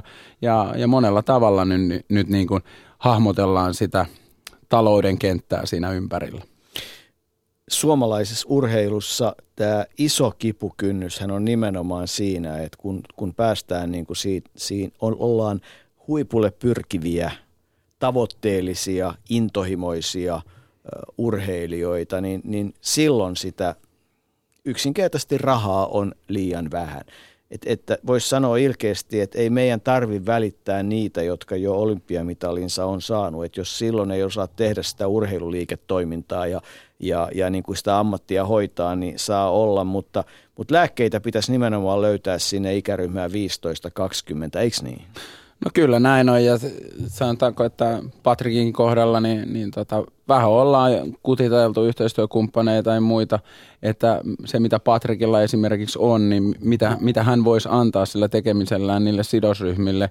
Ajatellaan nyt vaikka tykypäivän järjestämistä ja, ja tämmöistä mm, yrityksen logon, logon viestimistä ja esille tuomista ja vähän niin sanottua viestinnän kautta sitten niin kuin ei nyt viitti ihan, ihan tota kertoa kaikkea, että mitä, mitä konkreettisia asioita ollaan niin tehty, mutta, mutta tätä, tätä niin kuin pyritään niin kuin kehittämään tätä ajattelua, mutta, mutta sen urheilun ehdoilla tietysti, että, että tota, ei, nyt, ei nyt ihan, ihan joka päiväistä juttua, mutta sanotaanko näin, että semmoinen pitkän tähtäimen suunnitelma, rakennetaan sitä urheilijan liiketoimintasuunnitelmaa ja niin, että se mahdollistaa sen intohimoisen harjoittelun parhaissa olosuhteissa tähtäimenä maailman huippu, niinkö? Juuri näin, juuri näin. No mikä, mikä sen tekee Suomessa vaikeaksi? Tekeekö sen vaikeaksi? Onko meidän toimintaympäristö semmoinen, että täällä voi niin tehdä vai, vai tota, miksi meillä on hankaluuksia tämän urheilijan ammattimaisen uran alussa? No koko ajan tietysti valitettavasti niin se vaikeutuu, koska, koska on, on ulkomailla kansainvälisellä kentillä, jos sinne halutaan sinne huipulle, niin siellä on tekijöitä ja siellä on pääomia ja, ja, ja siellä on niitä ihmisiä, joilla, joilla on sitten taloudellisia resursseja enemmän ja enemmän. Ja, mutta kyllä meillä on hirveästi mun mielestä niin kuin mahdollisuuksia. Tänne tullessa mä katsoin vuoden sponsori tekoäänestyksen ehdokkaita ja siellä oli mun mielestä erittäin oivallisia, oivallisia tapoja yhdistää elinkeinoelämää ja urheilua. Että, että kyllä meillä on, että pitäisi vaan vähän, vähän tota kutittaa sitä mielikuvitusta niin kuin enemmän ja urheilijan sidosryhmien merkitys on, on tosi iso. Et monesti se on valitettavan pieni se joukko, joka tekee sitä urheilijaa elämää. Aki puhui tuosta vähän isommasta joukosta. Ja Aki on tietysti silloin monta, monta tarinaa niiden kuljettajien kanssa. Ja mutta hyvin, hyvin valitettavasti se on aina se isä ja äiti, jotka, jotka on siinä tukijoukoissa. Ja, ja se, on, se on vaan urheilumarkkinatkin on vähän semmoinen tai, ja urheilukenttä ylipäätään niin kuin tämän päivän urheiluvaatimukset on niin vaikeita, että sitä ei ehkä ihan tiedostetakaan sitten sidosryhmissä. Niin Akilahan on tietysti vielä se, että, että hän perheessä näkee tilanteen, jossa ensin noustaan ikään kuin huipulle ja sitten sitten tavallaan se urheilijan ura vähän muokkaa muotoa, mutta sehän ei tarkoita sitä, etteikö se urheilu tarjoaisi sit sitä ammattia. Että tietyllä tavalla niin kuin tämä peli pitäisi varmaan myös osata pelaa niin, että jos siihen urheiluun on intohimo, jos se tulostavoite niin kuin urheilullinen tulostavoite ei tavoitu, niin, niin miten sitten elämä jatkuu siitä eteenpäin ja, ja siitä kai on myös hyviä esimerkkejä. No juuri näin, että kyllä niin kuin mä itse erittelen niin kuin kilpaurheiluuran ja urheiluuran. Ja otetaan nyt vaikka tuosta läheltä niin Akin poika Niklas, Niklas esimerkiksi. Ja hänellä tietysti melko nopeasti loppu. Se ajo viisi vuotta kumminkin niin kuin MM-sarjaa. Ja, ja tota, Mutta nythän kaikki se tieto ja oppi, mikä hänelle kertyy, niin nyt hän valjastaa sitä omalla yrittäjyyden polulla. Hän on itse asiassa yrittäjä ja toimii osittain ajomotorsportin kanssa, mutta hän, hän tuo sitä oppia ja tietoa. Ja, ja se olisi mun mielestä hyvin tärkeää, että, että yrittää mahdollisimman pitkään tavoitella sitä huippuurheilua, niin kyllä sieltä oppia tulee. Olisi sitten ravitsemusta tai tai tota, niin fysioterapiaa tai biomekaniikkaa siihen urheilijaan tai sitten tämmöistä viestintää, markkinointia, mitä tahansa, niin kyllä se oppia tulee ja, ja, ja se, se mahdollistaa myös sen niin kuin uran jälkeisen elämän, mutta, mutta se pitää tuoda esille jo hyvissä, hyvissä ajoin niin kuin nuorena. Ja tästä me esimerkiksi Patrick Niklas Salmisen ja Niko Kari ja Viivi Lehikoisen kanssa. Nuori, nuori aitajuoksija lupaus Helsingistä ja, ja tota, keskustellaan nimenomaan tästä asiasta, että, että, tota, että mitä tällä urheiluuralla on myös semmoista, mikä voi hyödyntää niin kuin loppuurheiluuralla.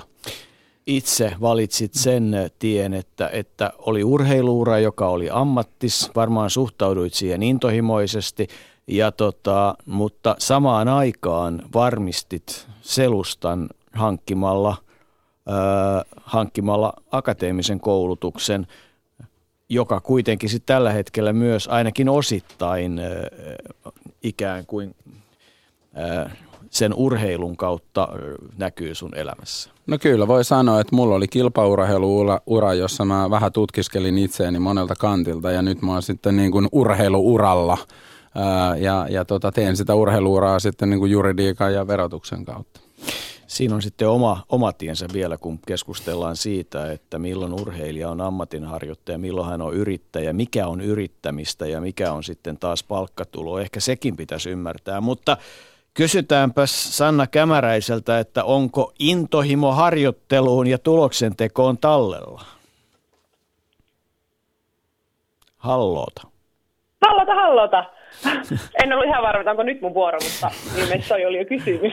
Se oli kysymys. Tota... Kysyin e, oikein kiva, että olet mukana lähetyksessä ja yritin kehittää tämmöistä aasinsilta. Ollaan koko ilta puhuttu siis siitä myös siitä intohimosta, joka on kaiken takana. tuolla on ainakin täällä etelässä on semmoinen ilma, että ei tekisi millään mieli, niin, niin, niin miten intohimoisesti lähdet tarpomaan kohti harjoituspaikkoja tällaisella kelillä? No tota, tämä on siis ollut erittäin hyvä keskustelu. Mä oon kanssa kuunnellut kyllä, kuunnellut kyllä koko lähetyksen ja tää, siis intohimahan on nimenomaan, mistä kaikki niin kuin lähtee. Et se on se jonkunlainen sisäinen palo, semmoinen sisäinen motivaatio, joku juttu vaan, mikä niin kuin sanoo, että tätä on tavallaan tehtävä. Et mulla se on ainakin niin kuin tosi semmoinen selvä ja kirkas se niin kuin kuvaa siitä mun tulevaisuudesta ja siitä, mi, mihin, mitä mä haluan tavoitella. Ja että tavallaan ei, ei mulla niin kuin tavallaan ole yhtään kyseenalaistamista siinä, että lähdenkö mä treenaan ja millä innolla mä lähden, koska kyllä me niin kuin sanotaanko, että varmaan niin kuin yhdeksänä treeninä kymmenestä mä lähden tosi niin kuin ilo, iloisesti treeneihin, että, ja sitten ehkä se kymmenes treeni, niin sitten voi olla, että vähän sempataan, mutta mennään joka tapauksessa. Olet äh, joka tapauksessa yhdistänyt myös tätä urheiluuraa saanut itsellesi kauppatieteiden maisterin paperit, eli olet niin kuin koulusikin ainakin jostain, jossain mielessä tähän asti käynyt, varmasti intohimoa siihenkin on vielä, mutta, mutta miten nyt sitten tällä hetkellä varmistat sen, että et joudu tekemään harjoittelun osalta erityisesti kompromisseja vai joudutko, koska, koska sitä tietoa en tietysti haluaisi kuulla. Eli, eli miten sun harjoittelu ja, ja urheileminen rahoitetaan tänä päivänä? Niin pitkälle kuin sitä voit valottaa? Siis tämä on erittäin, erittäin hyvä tuota, aihe ja siitä puhun kyllä mielelläni, koska siitä pitäisi puhua nimenomaan enemmän.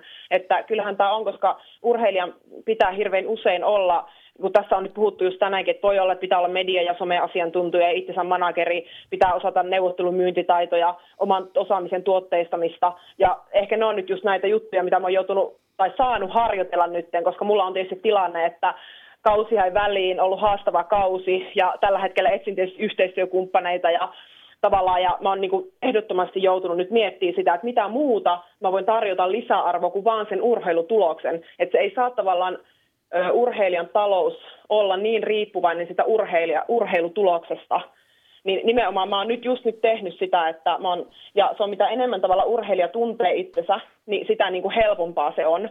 Että mä oon just tehnyt pitkälle tätä, että on vaikka käynyt sparraamassa yrityksissä justiinsa puhunut, koska tavallaan urheilussa ja yrittäjyydessä tarvitaan niin samoja taitoja, tarvitaan sitä pitkäjänteisyyttä ja tavoitteiden asettamista. Urheilijoilla on aina tosi korkea työmoraali, ja on sitten käynyt puhumassa muun muassa niin kuin tämmöisistä asioista, itsensä johtamisesta, ravinto, lepo, treeni, työhyvinvointi, älyttömän tärkeä juttu niin kuin kaikissa yrityksissä. Ja tavallaan, että mä oon sitten niin kuin muun muassa tällaisella niin kuin, äh, toiminnalla tällä hetkellä sitten rahoittanut äh, omaa toimintaani, että sitten sen lisäksi tietysti, että on niin kuin, äh, yhteistyökumppaneita.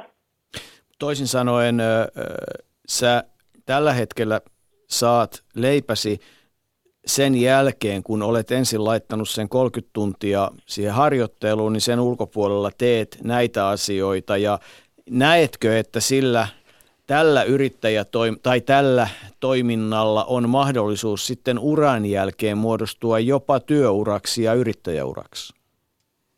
Kyllä mä näen, että, että, sen, että ehkä se on just enemmän, että niin kuin urheilija on tosi hyvä oppia näitä taitoja. Että just tämmöinen niin kuin urheilijan kouluttaminen on mun mielestä älyttömän tärkeää, koska nimenomaan nämä on nyt niitä taitoja sitten, mistä on hyötyä urheiluuran jälkeenkin. Että mä oon esimerkiksi huomannut sitä, että, että missä mä oon vaikka hyvä. Että no mä oon hyvä vaikka innostamaan ihmisiä ja tavallaan motivoimaan. Ja sitten mä oon miettinyt, että mitä mä pystyn vaikka tarjoamaan justiinsa niin kuin yrityksille muuta lisäarvoa. Ja mä pystyn vaikka tarjoamaan suoraan niin kuin yrityksen henkilöstölle, mikä on ihmiset on tietysti aina yrityksen tärkein resurssi, ja mä pystyn tavallaan tarjoamaan heille sen, että pystyn motivoimaan henkilöstöä, niin tavallaan kun mä käyn tavallaan siellä sparraamassa yrityksiä, niin siinä tavallaan mä itse opin samalla ja pystyn antaa jotain. Ja koska urheilija kuitenkin aina ymmärtää sen valmentautumisen tärkeyden, niin mä oon muassa opiskellut valmentamista sitten, että miten mä pystyn tavallaan paremmin auttaa ihmisiä ja niin kyllä mä niin kuin toivon kovasti, että mä pystyisin tekemään just tätä tällaista työtä niin kuin urheiluuran jälkeenkin sitten, että ja kyllä se niin kuin antaa jonkunlaista sellaista ähm, niin kuin, vähän siis tavallaan jonkunlaista turvaa siihen, että mä rakennan tavallaan tämmöistä niin kuin toistakin uraa tässä urheilun rinnalla, vaikka se urheilu on tietysti aina se ykkösprioriteetti. Mutta niin kuin tässä jo aikaisemmin tänään puhuttiin, niin se ei voi olla se ainut, että urheilijan on niin kuin, että jos niin kuin haluaa tätä niin paljon kuin mäkin haluan menestyä, niin sitten on niin kuin vaan tehtävä näitä tiettyjä juttuja, jotta pystyy rahoittamaan se urheilun ja urheilemaan täyspainoisesti. Tämä on suurta korvamakia varmasti lähetysikkunan kirjoittajalle, joka just tuossa hetki sitten kirjoitti, että Suomessa perustavanlaatuinen virhe urheilun ja urheilijoiden sponsoroinnissa on ajatus siitä, että se olisi vain hyvän tekeväisyyttä yrityksen taholta. Sponsoroinnin pitäisi aina olla relevanttia myös yritykselle ja tuoda jotain lisäarvoa myös sille, niin tähän tukee tämä sun äskeinen puheenvuoro hyvinkin tätä, tätä kirjoitusta.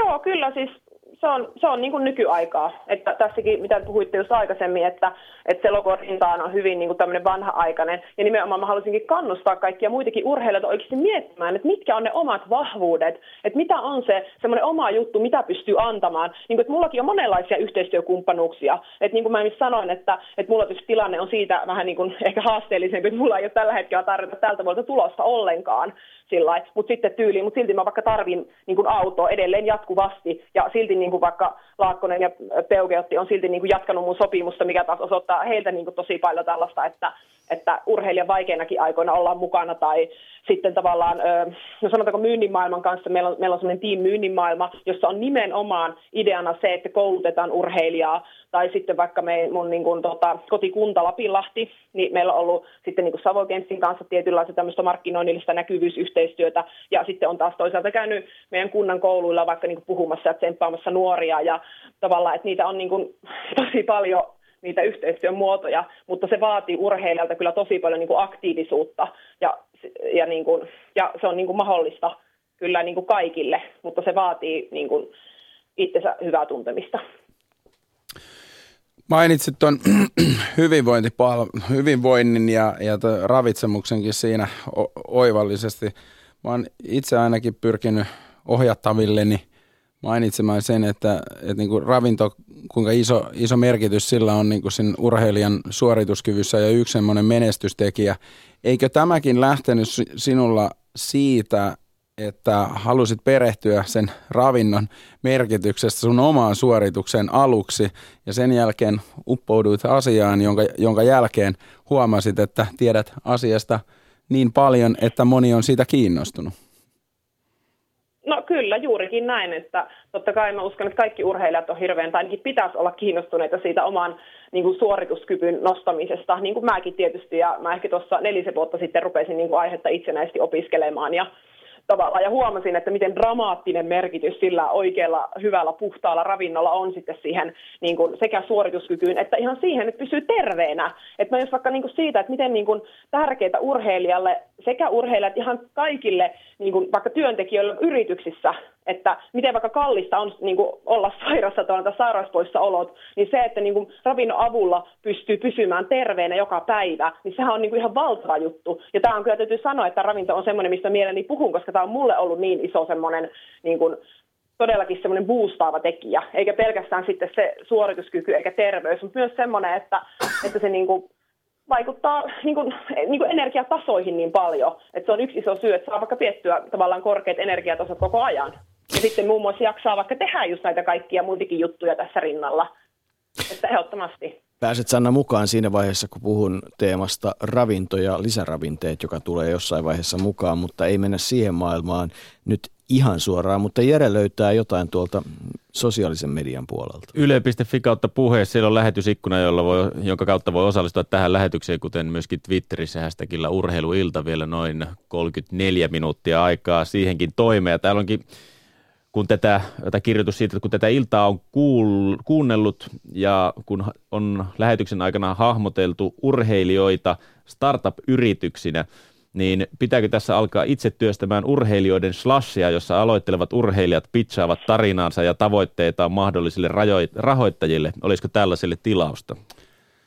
Slashin side-eventtinä on ilmeisesti tämmöinen kuin Smash-tapahtuma, joka, joka nimenomaan urheilu, urheilumaailman startuppiin ja, ja tota, niin, niin, ties, ties vaikka siellä olisi tämmöistä pizzausta sitten joskus. No niin, terminologia muuttuu tässä urheilussa. Mitä Sanna sanot muuten ihan kaupallisen koulutuksen omaavana ihmisenä, että koetko itsesi, koitko jossain vaiheessa vai koetko vieläkin, että olet startup-yrittäjä, haet sitä semmoista, on innovaatioita, kun löytyisi vain se oikea sijoittaja? No, joo, siis tavallaan, no sanotaanko, että mä tietysti ehkä niin kuin, toivon, että olisin niin kuin, ehkä aikaisemmin niin kuin, ymmärtänyt sen niin kuin, sen, ne niin kuin mahdollisuudet, mitä tässä on, nimenomaan, että sen, että, että mitä vahvuuksia itsellä pystyy olemaan ja mitä kaikkea niin kuin pystyy antamaan. Siis sillä just, että tämä on niin kuin yrittäjämaista toimintaa, mutta siihen nimenomaan tarvii sitä sparrausta, niin kuin vaikka mullakin on tosiaan niin kuin kaupallinen koulutus, mutta niin kuin siitä huolimatta, että miten se niin kuin oikeasti tapahtuu. Et sen takia just tämä KPMG-projekti tai tämä myynnin mistä jo mainihin, niin nämä on niin kuin aivan loistavia tavallaan tämmöisiä niin kuin avauksia siis tällaiselle toiminnalle, nimenomaan sille kouluttamiselle, jotta sitten pystyisi toimimaan ammattimaisemmin yrittäjänä. Ja, tai vaikka jos puhuttiin aikaisemmin just vaikka tästä näkyvyydestä, että, että, mitenkä, niin kuin, että se, sekin on semmoinen juttu, mitä mäkin tässä tavallaan harjoittelen koko ajan. Ja niin kuin, ö, että miten sitä pystyy hyödyntämään, miten some näkyvyyttä, että ei mulla ainakaan hirveitä semmoista strategiaa siihen ollut, että lähinnä se on ollut, että, että tavallaan, että haluaa niin kuin kertoa sen tarinan ja haluaa, pää, niin kuin, että ihmiset voi olla mukana tässä tarinassa, koska se on, se on aina niin kuin sen tuloksen takana, että mitä siellä on, koska monestihan se niin kuin nähdään kisoissa ja niin kuin vaan se tulos, mutta nimenomaan, että siellä on aina takana se ihminen ja se tarina, että tavallaan, että, tuota, että sen justiinsa, sen, no se oikeastaan, että sen varmaan osa tuotteistaa, niin siitä voi tulla tosi kova juttu. Tulee mieleen tässä, että kun, kun Suomessa on ollut kuitenkin hienojakin erilaisia projekteja. Yksi on ehkä Keihäs Olympiaadi, jossa Leo Pusan, Kinnu Kimmusen ja Pajulahden urheiluopiston kanssa tehtiin nuorille keihäheittäjille. Ja siellä kyllä käytiin aika vahvasti. Puhuttiin jonkin verran ehkä myös viestinnästä tai ehkä median kanssa toimimisesta, mutta tietysti paljon ravinnosta, paljon harjoittelusta, harjoittelusta välineistä, urheilijan elämästä, niin, niin jotenkin tuntuu, että et, et se nyt, mikä pitäisi tosi nopeasti saada mukaan tähän urheilijan koulutukseen, on myös kertoa vielä vahvemmin se, minkälaisessa toimintaympäristössä tänä päivänä eletään, minkälaisessa viestintämaailmassa eletään ja kertoa se, että minkälainen tavallaan niin kuin pääoma sillä intohimoisella urheilijalla on siinä omassa tarinassaan. Onko mä nyt Jyrki Järjillä? No oot joo ja to, totta kai tämä on tässä vähän itsekin jäsentyy melkein tämä toimintaympäristö. Mm.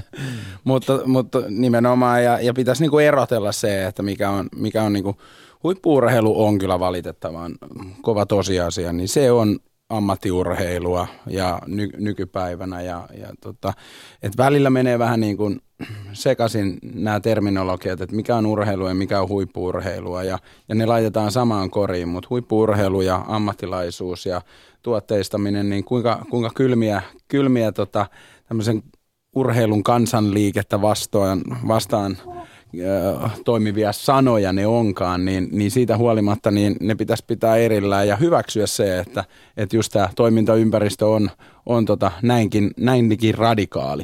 Mutta mikä on se ristiriita, kun ajatellaan sitä, että, että mä aina mietin mielessäni, että, että Sanna kanssa voit miettiä tähän vastausta, että, että, että että kun kaikki me aloitetaan jonkun, jonkun tota, soittimen soittaminen tai tai maalaaminen tai jonkun toisen kulttuurilohkon harrastaminen, niin ei siinä ole mitään ristiriitaa, että joku huomataan, että se on semmoinen viulisti, että nyt sille pitää saada se Stradivarius. Se maksaa miljoonan tai kaksi tai jotain muuta, niin se on hyvä juttu, se on hieno juttu ja se huipulle pääseminen on tavoiteltava asia ja, ja, ja silloinhan ollaan just tässä samassa maailmassa. Silloin ollaan julkisuudessa, silloin pitää olla kiinnostava. Varmaan maailmassa on, on 10 000 tai tuhat lähes yhtä hyvää viulistia, mutta joku niistä on se, joka halutaan sinne joka paikkaan, eikä siinä ole mitään ristiriitaa. Miksi urheilu on onnistunut rakentamaan itselleen sen, että urheilumarkkina niin kuin ikään kuin se olisi jotenkin ristiriidassa sen, sen koko kansan liikkumisen, lasten liikkumisen harrastamisen kanssa. Jotkut on intohimoisempia kuin toiset. Saatko Sanna kiinni? Uh, ihan mielenkiintoinen niin kuin ajatus tavallaan toi ristiriita, kun mä en, en, en niin kuin, ehkä itse en näe siinä sellaista ristiriitaa. En minäkään näe ristiriitaa, mutta, koska, mutta monesti se tuodaan esille. Niin, no joo, no itse sillä mutta mun mielestä ehkä se enemmänkin sitten voisi olla, että pystyisivätkö ehkä me huippuurheilijat sekä niin kuin muuten niin tavallaan vähän niin kuin kääntämään sitten sitä. Tai nimenomaan se, koska onhan se niin kuin itselläkin tavallaan, että jos tavallaan joku, joku menestyy urheilussa huipussa, niin se innostaa mua ihan älyttömästi. Ja mä tiedän sen, että, että, että vaikka niin kuin, ähm, tai vaikka, että miten itse pystyy, vaikka että mut valittiin maajoukkueen kapteeniksi, niin tavallaan niin sitä, että miten siellä pystyy niin kuin innostamaan muita ihmisiä siihen teke, tekemiseen, tai sitten just vaikka kun käy niin kuin oman kylän tavallaan kouluilla puhumassa nuorille, niin ne saa siitä sitä innostusta, että koska esikuviahan me tarvitaan, menestykseen tarvitaan esikuvia, että, että koska me itse inspiroidun ainakin ihan valtavasti niin kuin tavallaan semmoista menestystarinoista, niin en mä tiedä, voisiko sitten olla enemmän just semmoinen, semmoisen tois, toisiamme tukevan kulttuurin luominen, eikä ajatella sillä, että se olisi niin kuin niin kuin to, sulkisi toisilta pois, vaan se, että mitä enemmän kaveri menestyy, niin se myös auttaa niin kuin kaikkia muita, koska mä itse uskon hirveän vahvasti tähän, että, että me nimenomaan niin kuin pitää ja niin kuin kannattaa sparrata sitä kaveria niin kuin menestymään, koska se aina niin kuin auttaa itseäkin sitten. Että ehkä se on jotenkin se semmoisen niin asenne ilmapiirin tämmöinen, se on tietysti haastavaa muuttaa ja vie aikaa, mutta jos siihen niin kuin kaikki lähtee mukaan semmoiseen niin kuin positiivisemman ilmapiirin luomiseen, niin se on ihan varmasti mahdollista. Eli, eli perusajatus on se, että, että urheilu ja, ja niin kuin on ammattina ja, ja, ja niin kuin tavoitteena urheiluyrittäjyys ja urheiluammattina on tavoittelemisen arvoinen ja ok ja, ja niin kuin yhteiskunnallisesti hyväksyttävä. Se on kai se keskustelu, mikä pitäisi saada käyttyä kans Jyrki. Kyllä ja, ja sitten, sitten myös semmoinen palkkatyöurheilijanakin on, että, että monesti, monesti sekoittuu, että ajatellaan vaikka Aki Ajon tiimissä olevia moottoriurheilijoita, niin, niin tota, Aki Ajo taas hallinnoi, hallinnoi aika pitkälti immateriaalioikeuksia ja luo sitä arvoa niin kuin isommalla yhteistyöjoukolla – ja, ja tota, urheilija on, vaikka hän on yksilöurheilija, moottoripyöräilijä, niin hän on silti niin kuin sen tallin palkkalistoilla. Ja sitten taas päinvastoin, että on, on erilaisia, erilaisia muotoja harjoittaa sitä niin kuin juridisesti sitä toimintaa, mutta, mutta nimenomaan, että se on niin kuin hyväksyttävä tapa hankkia elanto urheilemalla. Niin, elanto urheiluuran aikana ja sen jälkeen. Ja tavoitella sitä voimakkaasti, koska se, se hyödyttää sitten sen kilpaurheiluuran jälkeen urheiluuralla. Niin, mm. ja sitten otetaan esimerkkejä vielä siitä, että niin kun muutamat menestyneet joukkuepalloilijat, jotka on tehnyt hyvän liikeuran, mä oon sanonut aikaisemminkin tässä lähetyksessä, sanon taas, että yksi, joka on tehnyt hienon uran erilaisissa kansainvälisissä yhtiöissä, Heikki Kasko, koripalloilija, sanoi, että kyllä se – se kentällä oleminen opetti niin kuin tavallaan siitä yhteispelistä ja tiimityöskentelystä ja omalla laillaan myös johtamisesta enemmän kuin mikään kurssi sen jälkeen. Varmaan Jyrki Jääkekko kaukalossakin oppii jotain tiimityöskentelystä. Kyllä, ja, ja joskus tuntuu, että ihan kohtuullisen hyvä stressinsietokyky, mutta, mutta tota, olen myös kuullut, että esimerkiksi Sveitsissä arvo, arvostetaan urheilijoita vielä huomattavasti enemmän, että siellä melkein pörssiyritykset – palkkaavat urheilijoita suoraan palkkalistoille ilman koulutusta ja luottavat just näihin ominaisuuksiin, mitä niillä urheilijoilla on, että ajatellaan vaikka sitten oppimisen kykyä, oppimisen halua ja ongelmanratkaisutaitoa, sosiaalisia taitoja ja niin päin pois, että kyllä siellä voimaa on urheilijassa. Niin, ja täällä Sanna lähde Sveitsiin, vaikka, vaikka tota, kuulostikin hyvältä. tota, joo, ei, ei, mutta siis toi on ihan täyttä asiaa, mitä Jyrki sanoi, ja ehkä vielä sellaisen voisi just lisätä, että että just meidän niin kuin urheilijoiden on niin kuin, tai sille niin kuin itse arvostettava sitä meidän omaa ammattia tavallaan ja tuotava sitä nimenomaan esille, että, koska kyllä mäkin, munkin täytyy sanoa suoraan, että siinä vaiheessa kun mä opiskelin, niin mä oikeasti mietin sitä, että, että pitäisikö mun niin kuin mennä äh, tavallaan mu- muihin töihin myös jotenkin, että miten mä tavallaan pystyisin olemaan yhteiskunnalle mahdollisimman suureksi hyödyksi, kunnes sitten jossain vaiheessa tajusin, että itse asiassa, että, että kyllähän niin kuin, että urheilu niin kuin kaikilla tasoilla on ihan älyttömän tärkeää, huippuurheilu niin kuin ehdottomasti myös, että se on nimenomaan, sillä on niin kuin, tosi tärkeä paikka tässä yhteiskunnassa, että tavallaan se antoi mulle ainakin jonkunlaisen semmoisen myös niin kuin rauhan sitten tavallaan siis sen suhteen, että okei, että mä nyt voin niin kuin, mä voin panostaa kaikki tähän urheiluuraan, koska tässä on myös niin kuin, niin kuin mua itteeni isompi merkitys tavallaan. Ja se on myös tietysti yksi syy, mikä niin kuin, niin kuin ajaa paljon sitten eteenpäin. Yksi semmoinen tärkeä asia urheilijan, urheilijan tota elämässä sen ravinnon ja harjoittelun ja kaiken muun ohella on tietysti lepo ja siihen vedoten Sanna, nyt me päästetään sut lepäämään ja, ja tota, valmistautumaan kohti seuraavia harjoituksia. Onko huomenna, mikä on huomenna sun harjoituksen teema? Keskiviikkosi mulla on tämmöinen vähän niin kuin puolikas treenipäivä vaan, että, että teen vähän tuota, tämmöistä huol- huoltotoimenpiteitä itse huomenna ja vähän juoksutreeniä. Että. Mm. Ja sitten ilmeisesti torstaina mennään taas vähän niin kuin kovempaa vai? Kyllä, torstai perjantai sitten reenataan kaksi, kaksi treeniä päivässä, että, että, että kyllä tässä ihan no nyt kirjataan vielä, tiukat treenit on käynnissä. E-, ennen nukkumaan menoa ja lepäämistä ja, ja lihashuoltoa ja kaikkea niitä huoltavia toimenpiteitä ja iltaravintoa, niin kirjataan myös se, että, että tota, kun kysyn sulta ensi syksynä, että, että tota, paljonko kiekko lensi, niin paljonko se nyt sitten lentää? 65 metriä. Hyvä, se on oikea tavoite. Intohimoisesti sitä kohti. Me seuraamme intohimoisesti täällä. Aivan mahtavaa. Kiitos tosi paljon tästä ja mukavaa illanjatkoa. Ylepuheen urheiluiltaa. Otetaanko yksi sana vielä lisää tähän intohimon rinnalle, joka alkaa samalla kirjaimella, kun tätä sanaa kuuntelee. Ilo.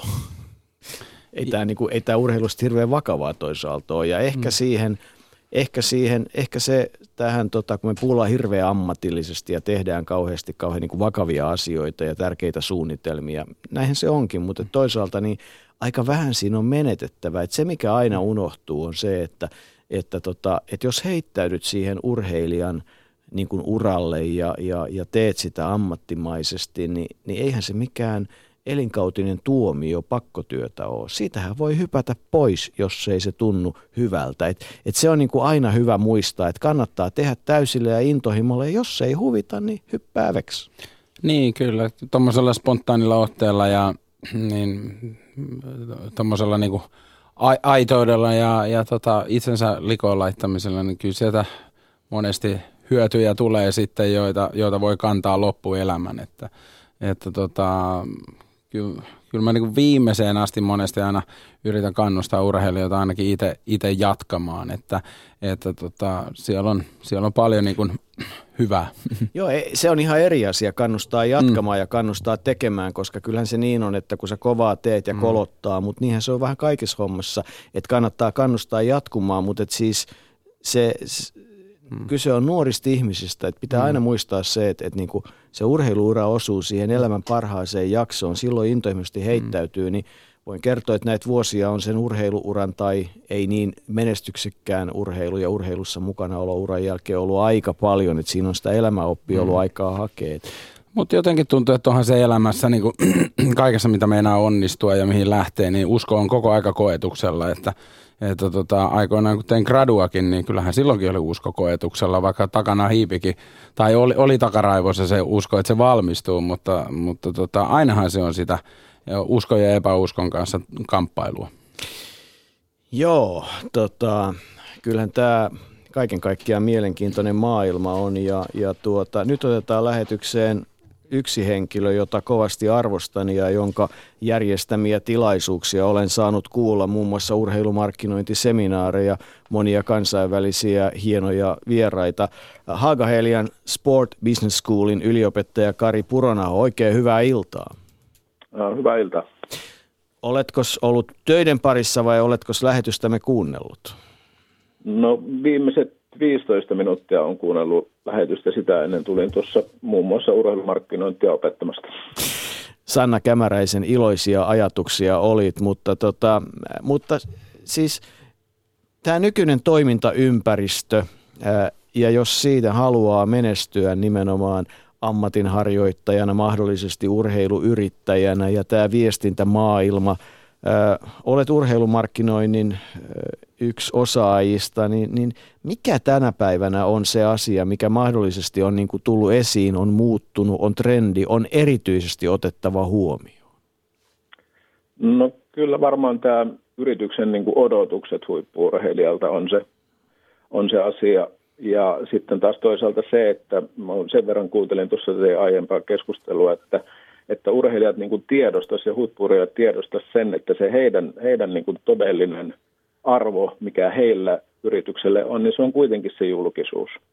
Mm. Eli jos nyt vaikka esimerkkinä ottaa jostain Ranskasta, niin Insepissä nimenomaan huip, ranskalaisia huippuurheilijoita arvostetaan nimenomaan siitä syystä, että esimerkiksi yritystoiminnassa tai missä tahansa työtehtävissä, niin heillä on valmiiksi julkisuus ja tunnettuus annettuna, ja sitä ei osata hyödyntää niin kuin riittävän hyvällä tavalla täällä meillä. Mm. Onko tota, tämä mediamaailman muutos ja mitä se on aikaan saanut, niin onko se riskitekijä ö, urheilijan tai yrittäjän kannalta vai onko se vain mahdollisuus? No mä sanoisin, että se on aina niin kuin hyvä, hyvä renki, mutta huono isäntä. Et siinä ääri, äärilaidat on aina huonoja, mutta tuota, jos sitä osaa hyvin käyttää ja systemaattisesti käyttää ei ihan joka tarjoukseen lähde mukaan, niin se on kyllä erinomaisen hyvä mahdollisuus ja maailmanlaajuiset markkinat käytettävissä. Mm varmasti se, mikä tänä päivänä aina joskus, kun urheiluuutisointia seuraa, niin, niin, äh, niin onko Kari Puranaho niin, että, että yritykset haluavat olla mukana urheilijoiden kanssa ja haluavat nimenomaan tulla näiden urheilun vahvojen eettisten arvojen, rehellisyys, reilu peli, muiden kunnioittaminen. Että ne on niin tärkeitä asioita siinä vaiheessa, kun sitä yhteistyötä pohditaan, solmitaan ja, ja kun yritys haluaa olla mukana, vaikka se ehkä tällä hetkellä kaiken tämän dopingin ja, ja pelitulosten manipuloinnin ja, ja rasismin ja kaiken muun ohella kuulostaa ehkä hankalalta? No siis ehdottomasti ne hyvät asiat, mitä, mitä urheilua liikunnalla parhaimmilla on tarjottavissa, niin niitä odotetaan, mutta sellainen asia, mihin kannattaisi kiinnittää huomiota, että kun yritystoiminta on niin kuin olennaisen olennainen sisältöalue on riskiottaminen. Jos yritystoimintaan kuuluu riskinottaminen, niin mielellään näkisi sellaisia avauksia yritysten puolelta, että he lähtisivät tukemaan nuoria, selvästi lahjakkaita urheilijoita siinä vaiheessa, kun heidän taloudellinen tilanne on huono. Eli siinä vaiheessa, kun ollaan pyrkimässä sinne, pyrkimässä sinne tuota, huipulle ja tehtäisiin pidempiaikaisia sopimuksia näiden urheilijoiden kanssa siten, että – alkuvaiheessa niin totta kai se julkisuusarvo yritykselle on aika pieni ja he, nämä huippuurheilijan alut on huonosti heidän käytettävissään. Mutta jos tehdään pitkäaikaisia sopimuksia siten, että siinä vaiheessa kun urheilija on alussa, niin rahoitusta tulee enemmän. Siinä vaiheessa, kun urheilija on päässyt sitten toivon mukaan sinne huipulle, niin sitä rahoitusta ei välttämättä ole enää niin paljon, mutta sitten taas se julkisuusarvo sille yritykselle voi olla todella suuri.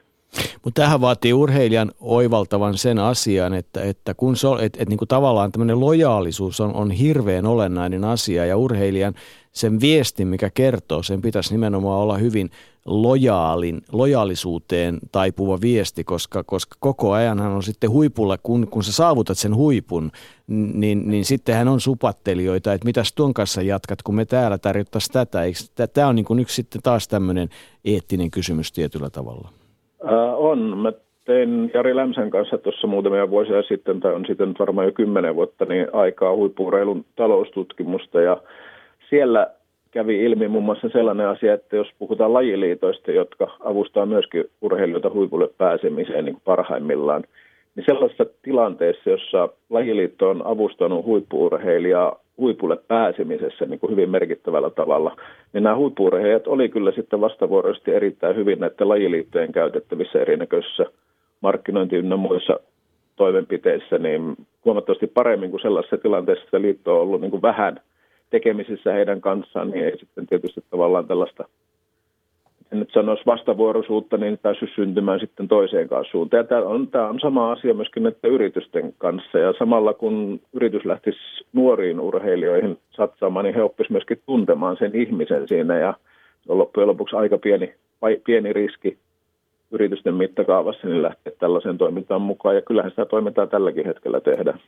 Niin, ja siis sen tarinan mukanaolo alusta alkaen lienee se asia. Me ollaan puhuttu yrittäjästä, yritystä, urheilutoiminnasta myös ja nuoren urheilijan toiminnasta tämmöisellä niin kuin myöskin tämmöisenä startup-toimintana niin kuin tietyllä tavalla, että urheilijalla pitäisi olla se intohimo ja se oivallinen tarina, joka sitten tämän yrityksen tässä tilanteessa niin kuin, ö, sijoittajan roolissa saisi vakuuttumaan, että tässä kannattaa olla mukana ja tämä yhteistyösopimus kannattaa tehdä. Näetkö tämän analogisena? No kyllä, se vaikuttaa aika hyvältä. Ja sä sanoit, että yhteistyösopimus, siis siitähän siinä nimenomaan on niin kysymys, puoli ja toisin. Aikoinaan sellainen markkinointikuru Wilkinson sanoi, että you have to give to get, ja tästähän tässä on kysymys niin kuin puoli ja toisin. Ja, ja tuota, kyllä toi, toi analogia aika lailla pitää paikkansa. Jyrki Louhi.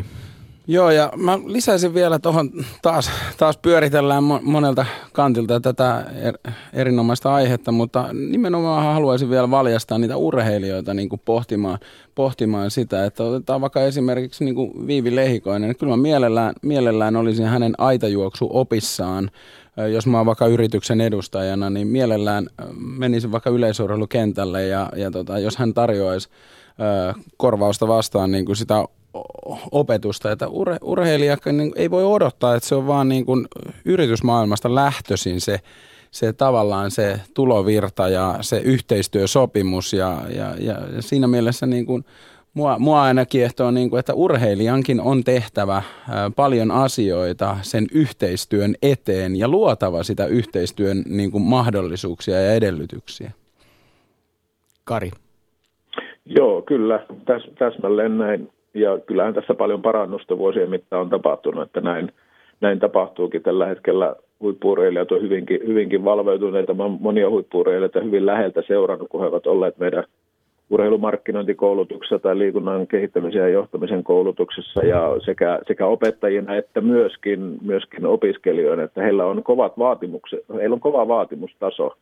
E-, erityisesti jos he ovat opiskelijoina, niin he kyllä vaatii itseltään tosissa paljon ja ja niin kuin huonoja, huonoja tuotoksia heidän käsistään ei kyllä, ei kyllä vähässä kummossa tule. Tietysti jos on ollut, jos tausta on se, että tuota, on ollut esimerkiksi ammattiurheilijana toistakymmentä vuotta ja lähtee sitten koulun penkille, niin kyllä tällaiset ihmiset tosissaan haluaa tämmöisessä lainausmerkissä normaalissa elämässäkin näyttää, että he kyllä, he kyllä pärjää ihan siinä, missä muutkin. Mm. Niin, se on se. Sanoppa Kari Puronaho se, että mikä urheilu, jos voi käyttää tämmöistä terviä kuin urheilu yhteistyösopimusmaailma tai urheilumaailmassa, urheilumarkkinointimaailmassa otetaan ly- kohtuullisen lyhyt aika ja ennen viisi vuotta, kun tämä, tämä meidän ympäristö tuntuu niin hirveän nopeasti muuttuvan tänä päivänä. Mikä, mikä voisi olla muuttunut? Mikä on niin kuin, mihin suuntaan on mennyt? Onko jotain semmoisia trendejä, jotka pystyt sieltä kaivamaan esiin? No aivan, aivan selkeästi siis tämä julkisuuden määrä ja tämä sosiaalisen median mukana tulee, jos nyt puhutaan viidestä vuodesta. Niin Mä en tiedä, saat, saat valita niin. jonkun aikajänteen, minkä haluat. Mä nyt otin vain sen takia, että, että jos puhutaan 50 vuodesta, niin se on hölmöä ja 10 vuotta, 20 vuotta. Se on ihan sama, mikä se on, mutta mikä, mikä on viime aikoina muuttunut? Miten haluat sen määritellä? Tuota, tuota. Ehkä se viisi vuottakin voi olla se määrä. No jos, jos se on viisi vuotta, niin tuota, silloin nämä niin kuin maailmanlaajuiset markkinat on tullut kaikkien käsiin. Se on, se on tapahtunut kyllä selkeästi viidessä vuodessa ja vähän keveimmälläkin evä, eväillä voidaan, voidaan saavuttaa niin kuin todella, todella isoja julkisuuksia.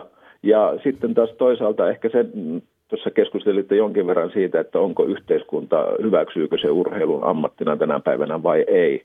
No ainakin Haagailija ammattikorkeakoulun osalta niin se on kyllä hyväksytty hyvinkin ammattina, koska ammattiurheilun nähdään meillä niin kuin työkokemusperusteeksi silloin, kun haetaan esimerkiksi ylemmälle ammattikorkeakoulututkinnolle opiskelemaan. Samalla tavalla kuin mikä tahansa muukin ammatti, jos nyt ei satu olemaan peruskoulutus, eli alempi korkeakoulututkinto tehtynä liikunta-alalla, vaan sitä läheisellä olevalta alalta. Hmm. Mutta tässä varmasti on niin kuin vielä edelleenkin lisätekemistä. Jyrki?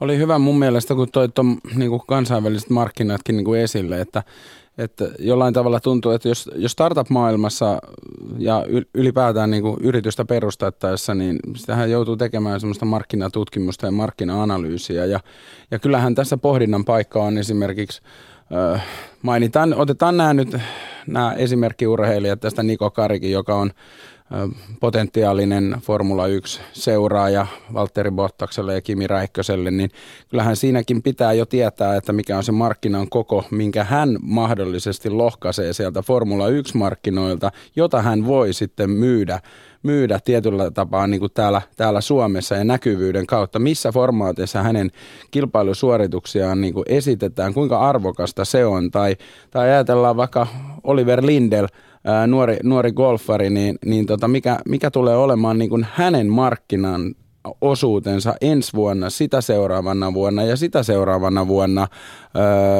golfin, golfin maailman huipulle mentäessä. Että, että sekin on semmoinen niin markkina-analyysi ja sitä, että mitä sitä myydään, koska, koska et, ettei vaan myydä semmoista niin kuin hötöä, hötöä julkisuutta, kuten puhuit hienosti sitä julkisuudesta, että, että oltaisiin vaan jossain julkisuudessa, vaan mikä on oikeasti sen julkisuuden arvo ja mittaskaala.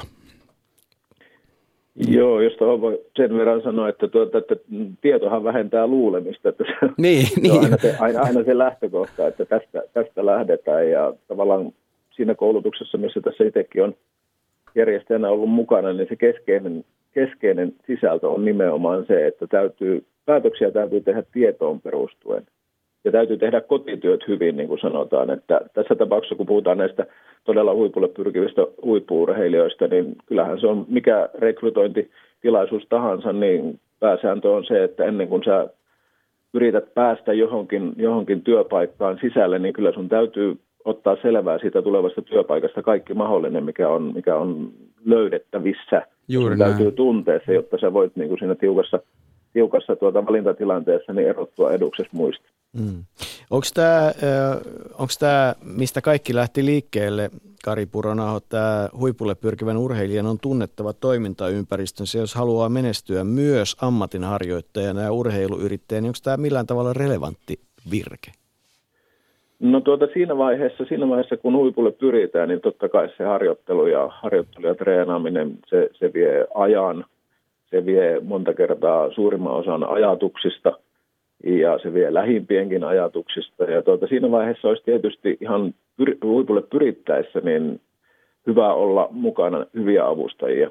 Siis sellaisia ihmisiä, jotka hoitaa siinä ihan alkuvaiheessa tämän puoleen ja sitten pikkuhiljaa kouluttaudutaan ja opitaan, opitaan siihen huippuurheilumaailmaan ja mitä kaikkea se sisältään, sisällään pitääkin. Että tämä suomalainen moottoriurheilu on siinä mielessä aika hyvä esimerkki, että siellä on ollut näitä Junior Team of Finland-tyyppisiä rakenteita ja tuota, siellä täytyy kuitenkin eteenpäin päästäkseen tavallaan tasolta toiselle noustakseen, niin täytyy hankkia jo perusrahoitusta, täytyy hankkia yhteistyökumppaneita ja tämä on jo sellainen koulu, se on vähän niin kuin nuo USA-presidentin vaalit, että he kun kiertää ympäri, ympäri maailmaa vaalitilaisuuksia, niin he oppii sen maan kyllä tämän valinnan aikana tuntemaan tosi hyvin. Samalla tavalla se täytyy tehdä huippuurheilijankin.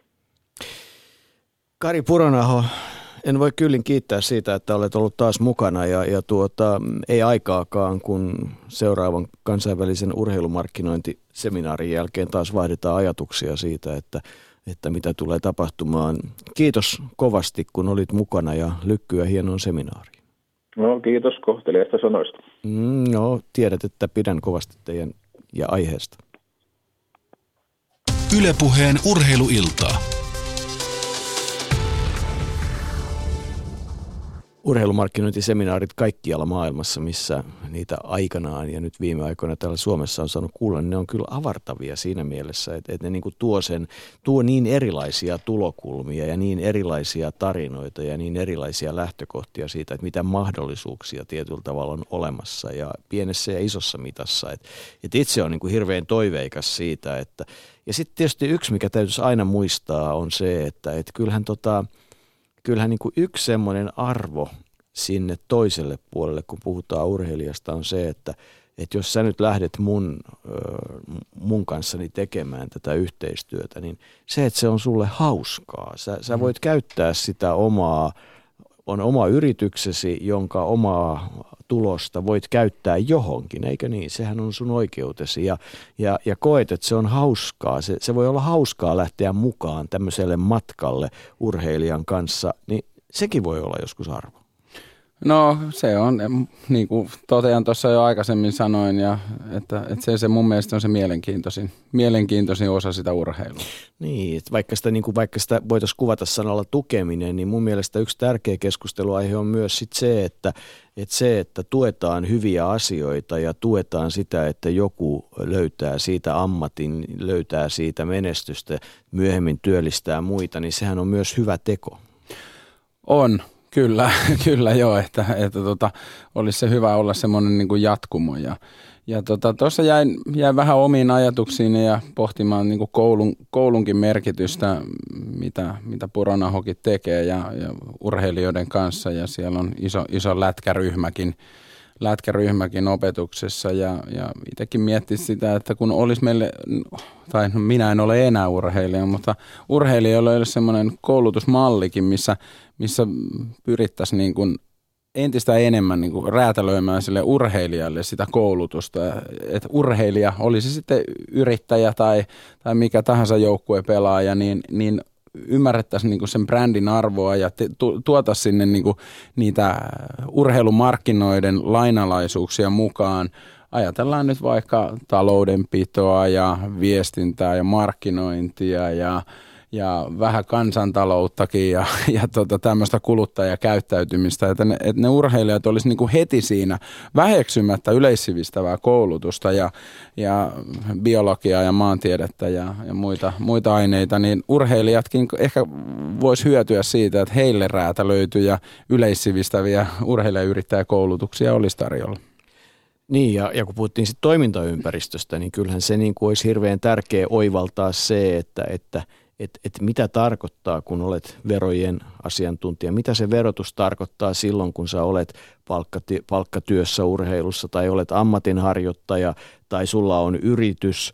Ja, ja niin kuin, mitä, mikä, mitä on yrittäminen, mikä on se yrittämiseen liittyvä riski, milloin sä saat palkkatuloa, milloin se on yrittäjätuloa. Että niin kuin tämänkin ymmärtäminen olisi aika tärkeää.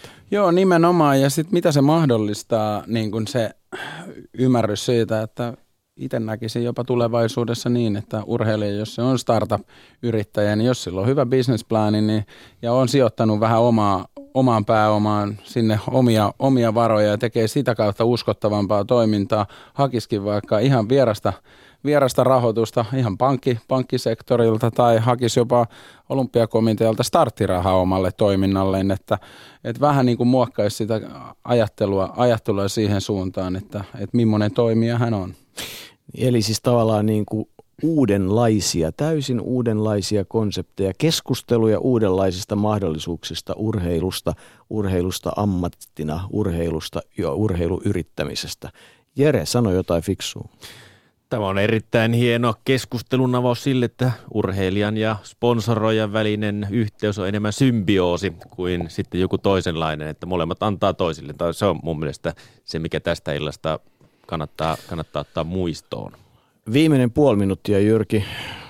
Saitko sinä mitään tänä iltana? Joo, kyllä oli kiinnostavaa kuun, kuunnella tota, niin, niin, ammattilaisten tekstejä ja, ja tietysti vähän sopeuttaa tässä ö, oma, omaankin ajatteluun ja ottaa taas mukaan, mukaan tota, pankkiin. Onks tota, mutta onko kuitenkin peruslähtökohta edelleen sama, että tota, tämä urheilu on potentiaalinen yrittämisen ja ammatin harjoittamisen kohde. Joo, ilman muuta. Että urheilija on oikeudelliselta asemalta. Hän on yrittäjä ja ammatinharjoittaja. Tai no ei aina niin yrittäjä, mutta ammatinharjoittaja. Hän voi elättää itsensä sillä ammatillaan ja harjoittaa sitä. Näihin sanoihin. Kiitos Jere, kiitos Jyrki Louhi ja kohti uusia seikkailuja.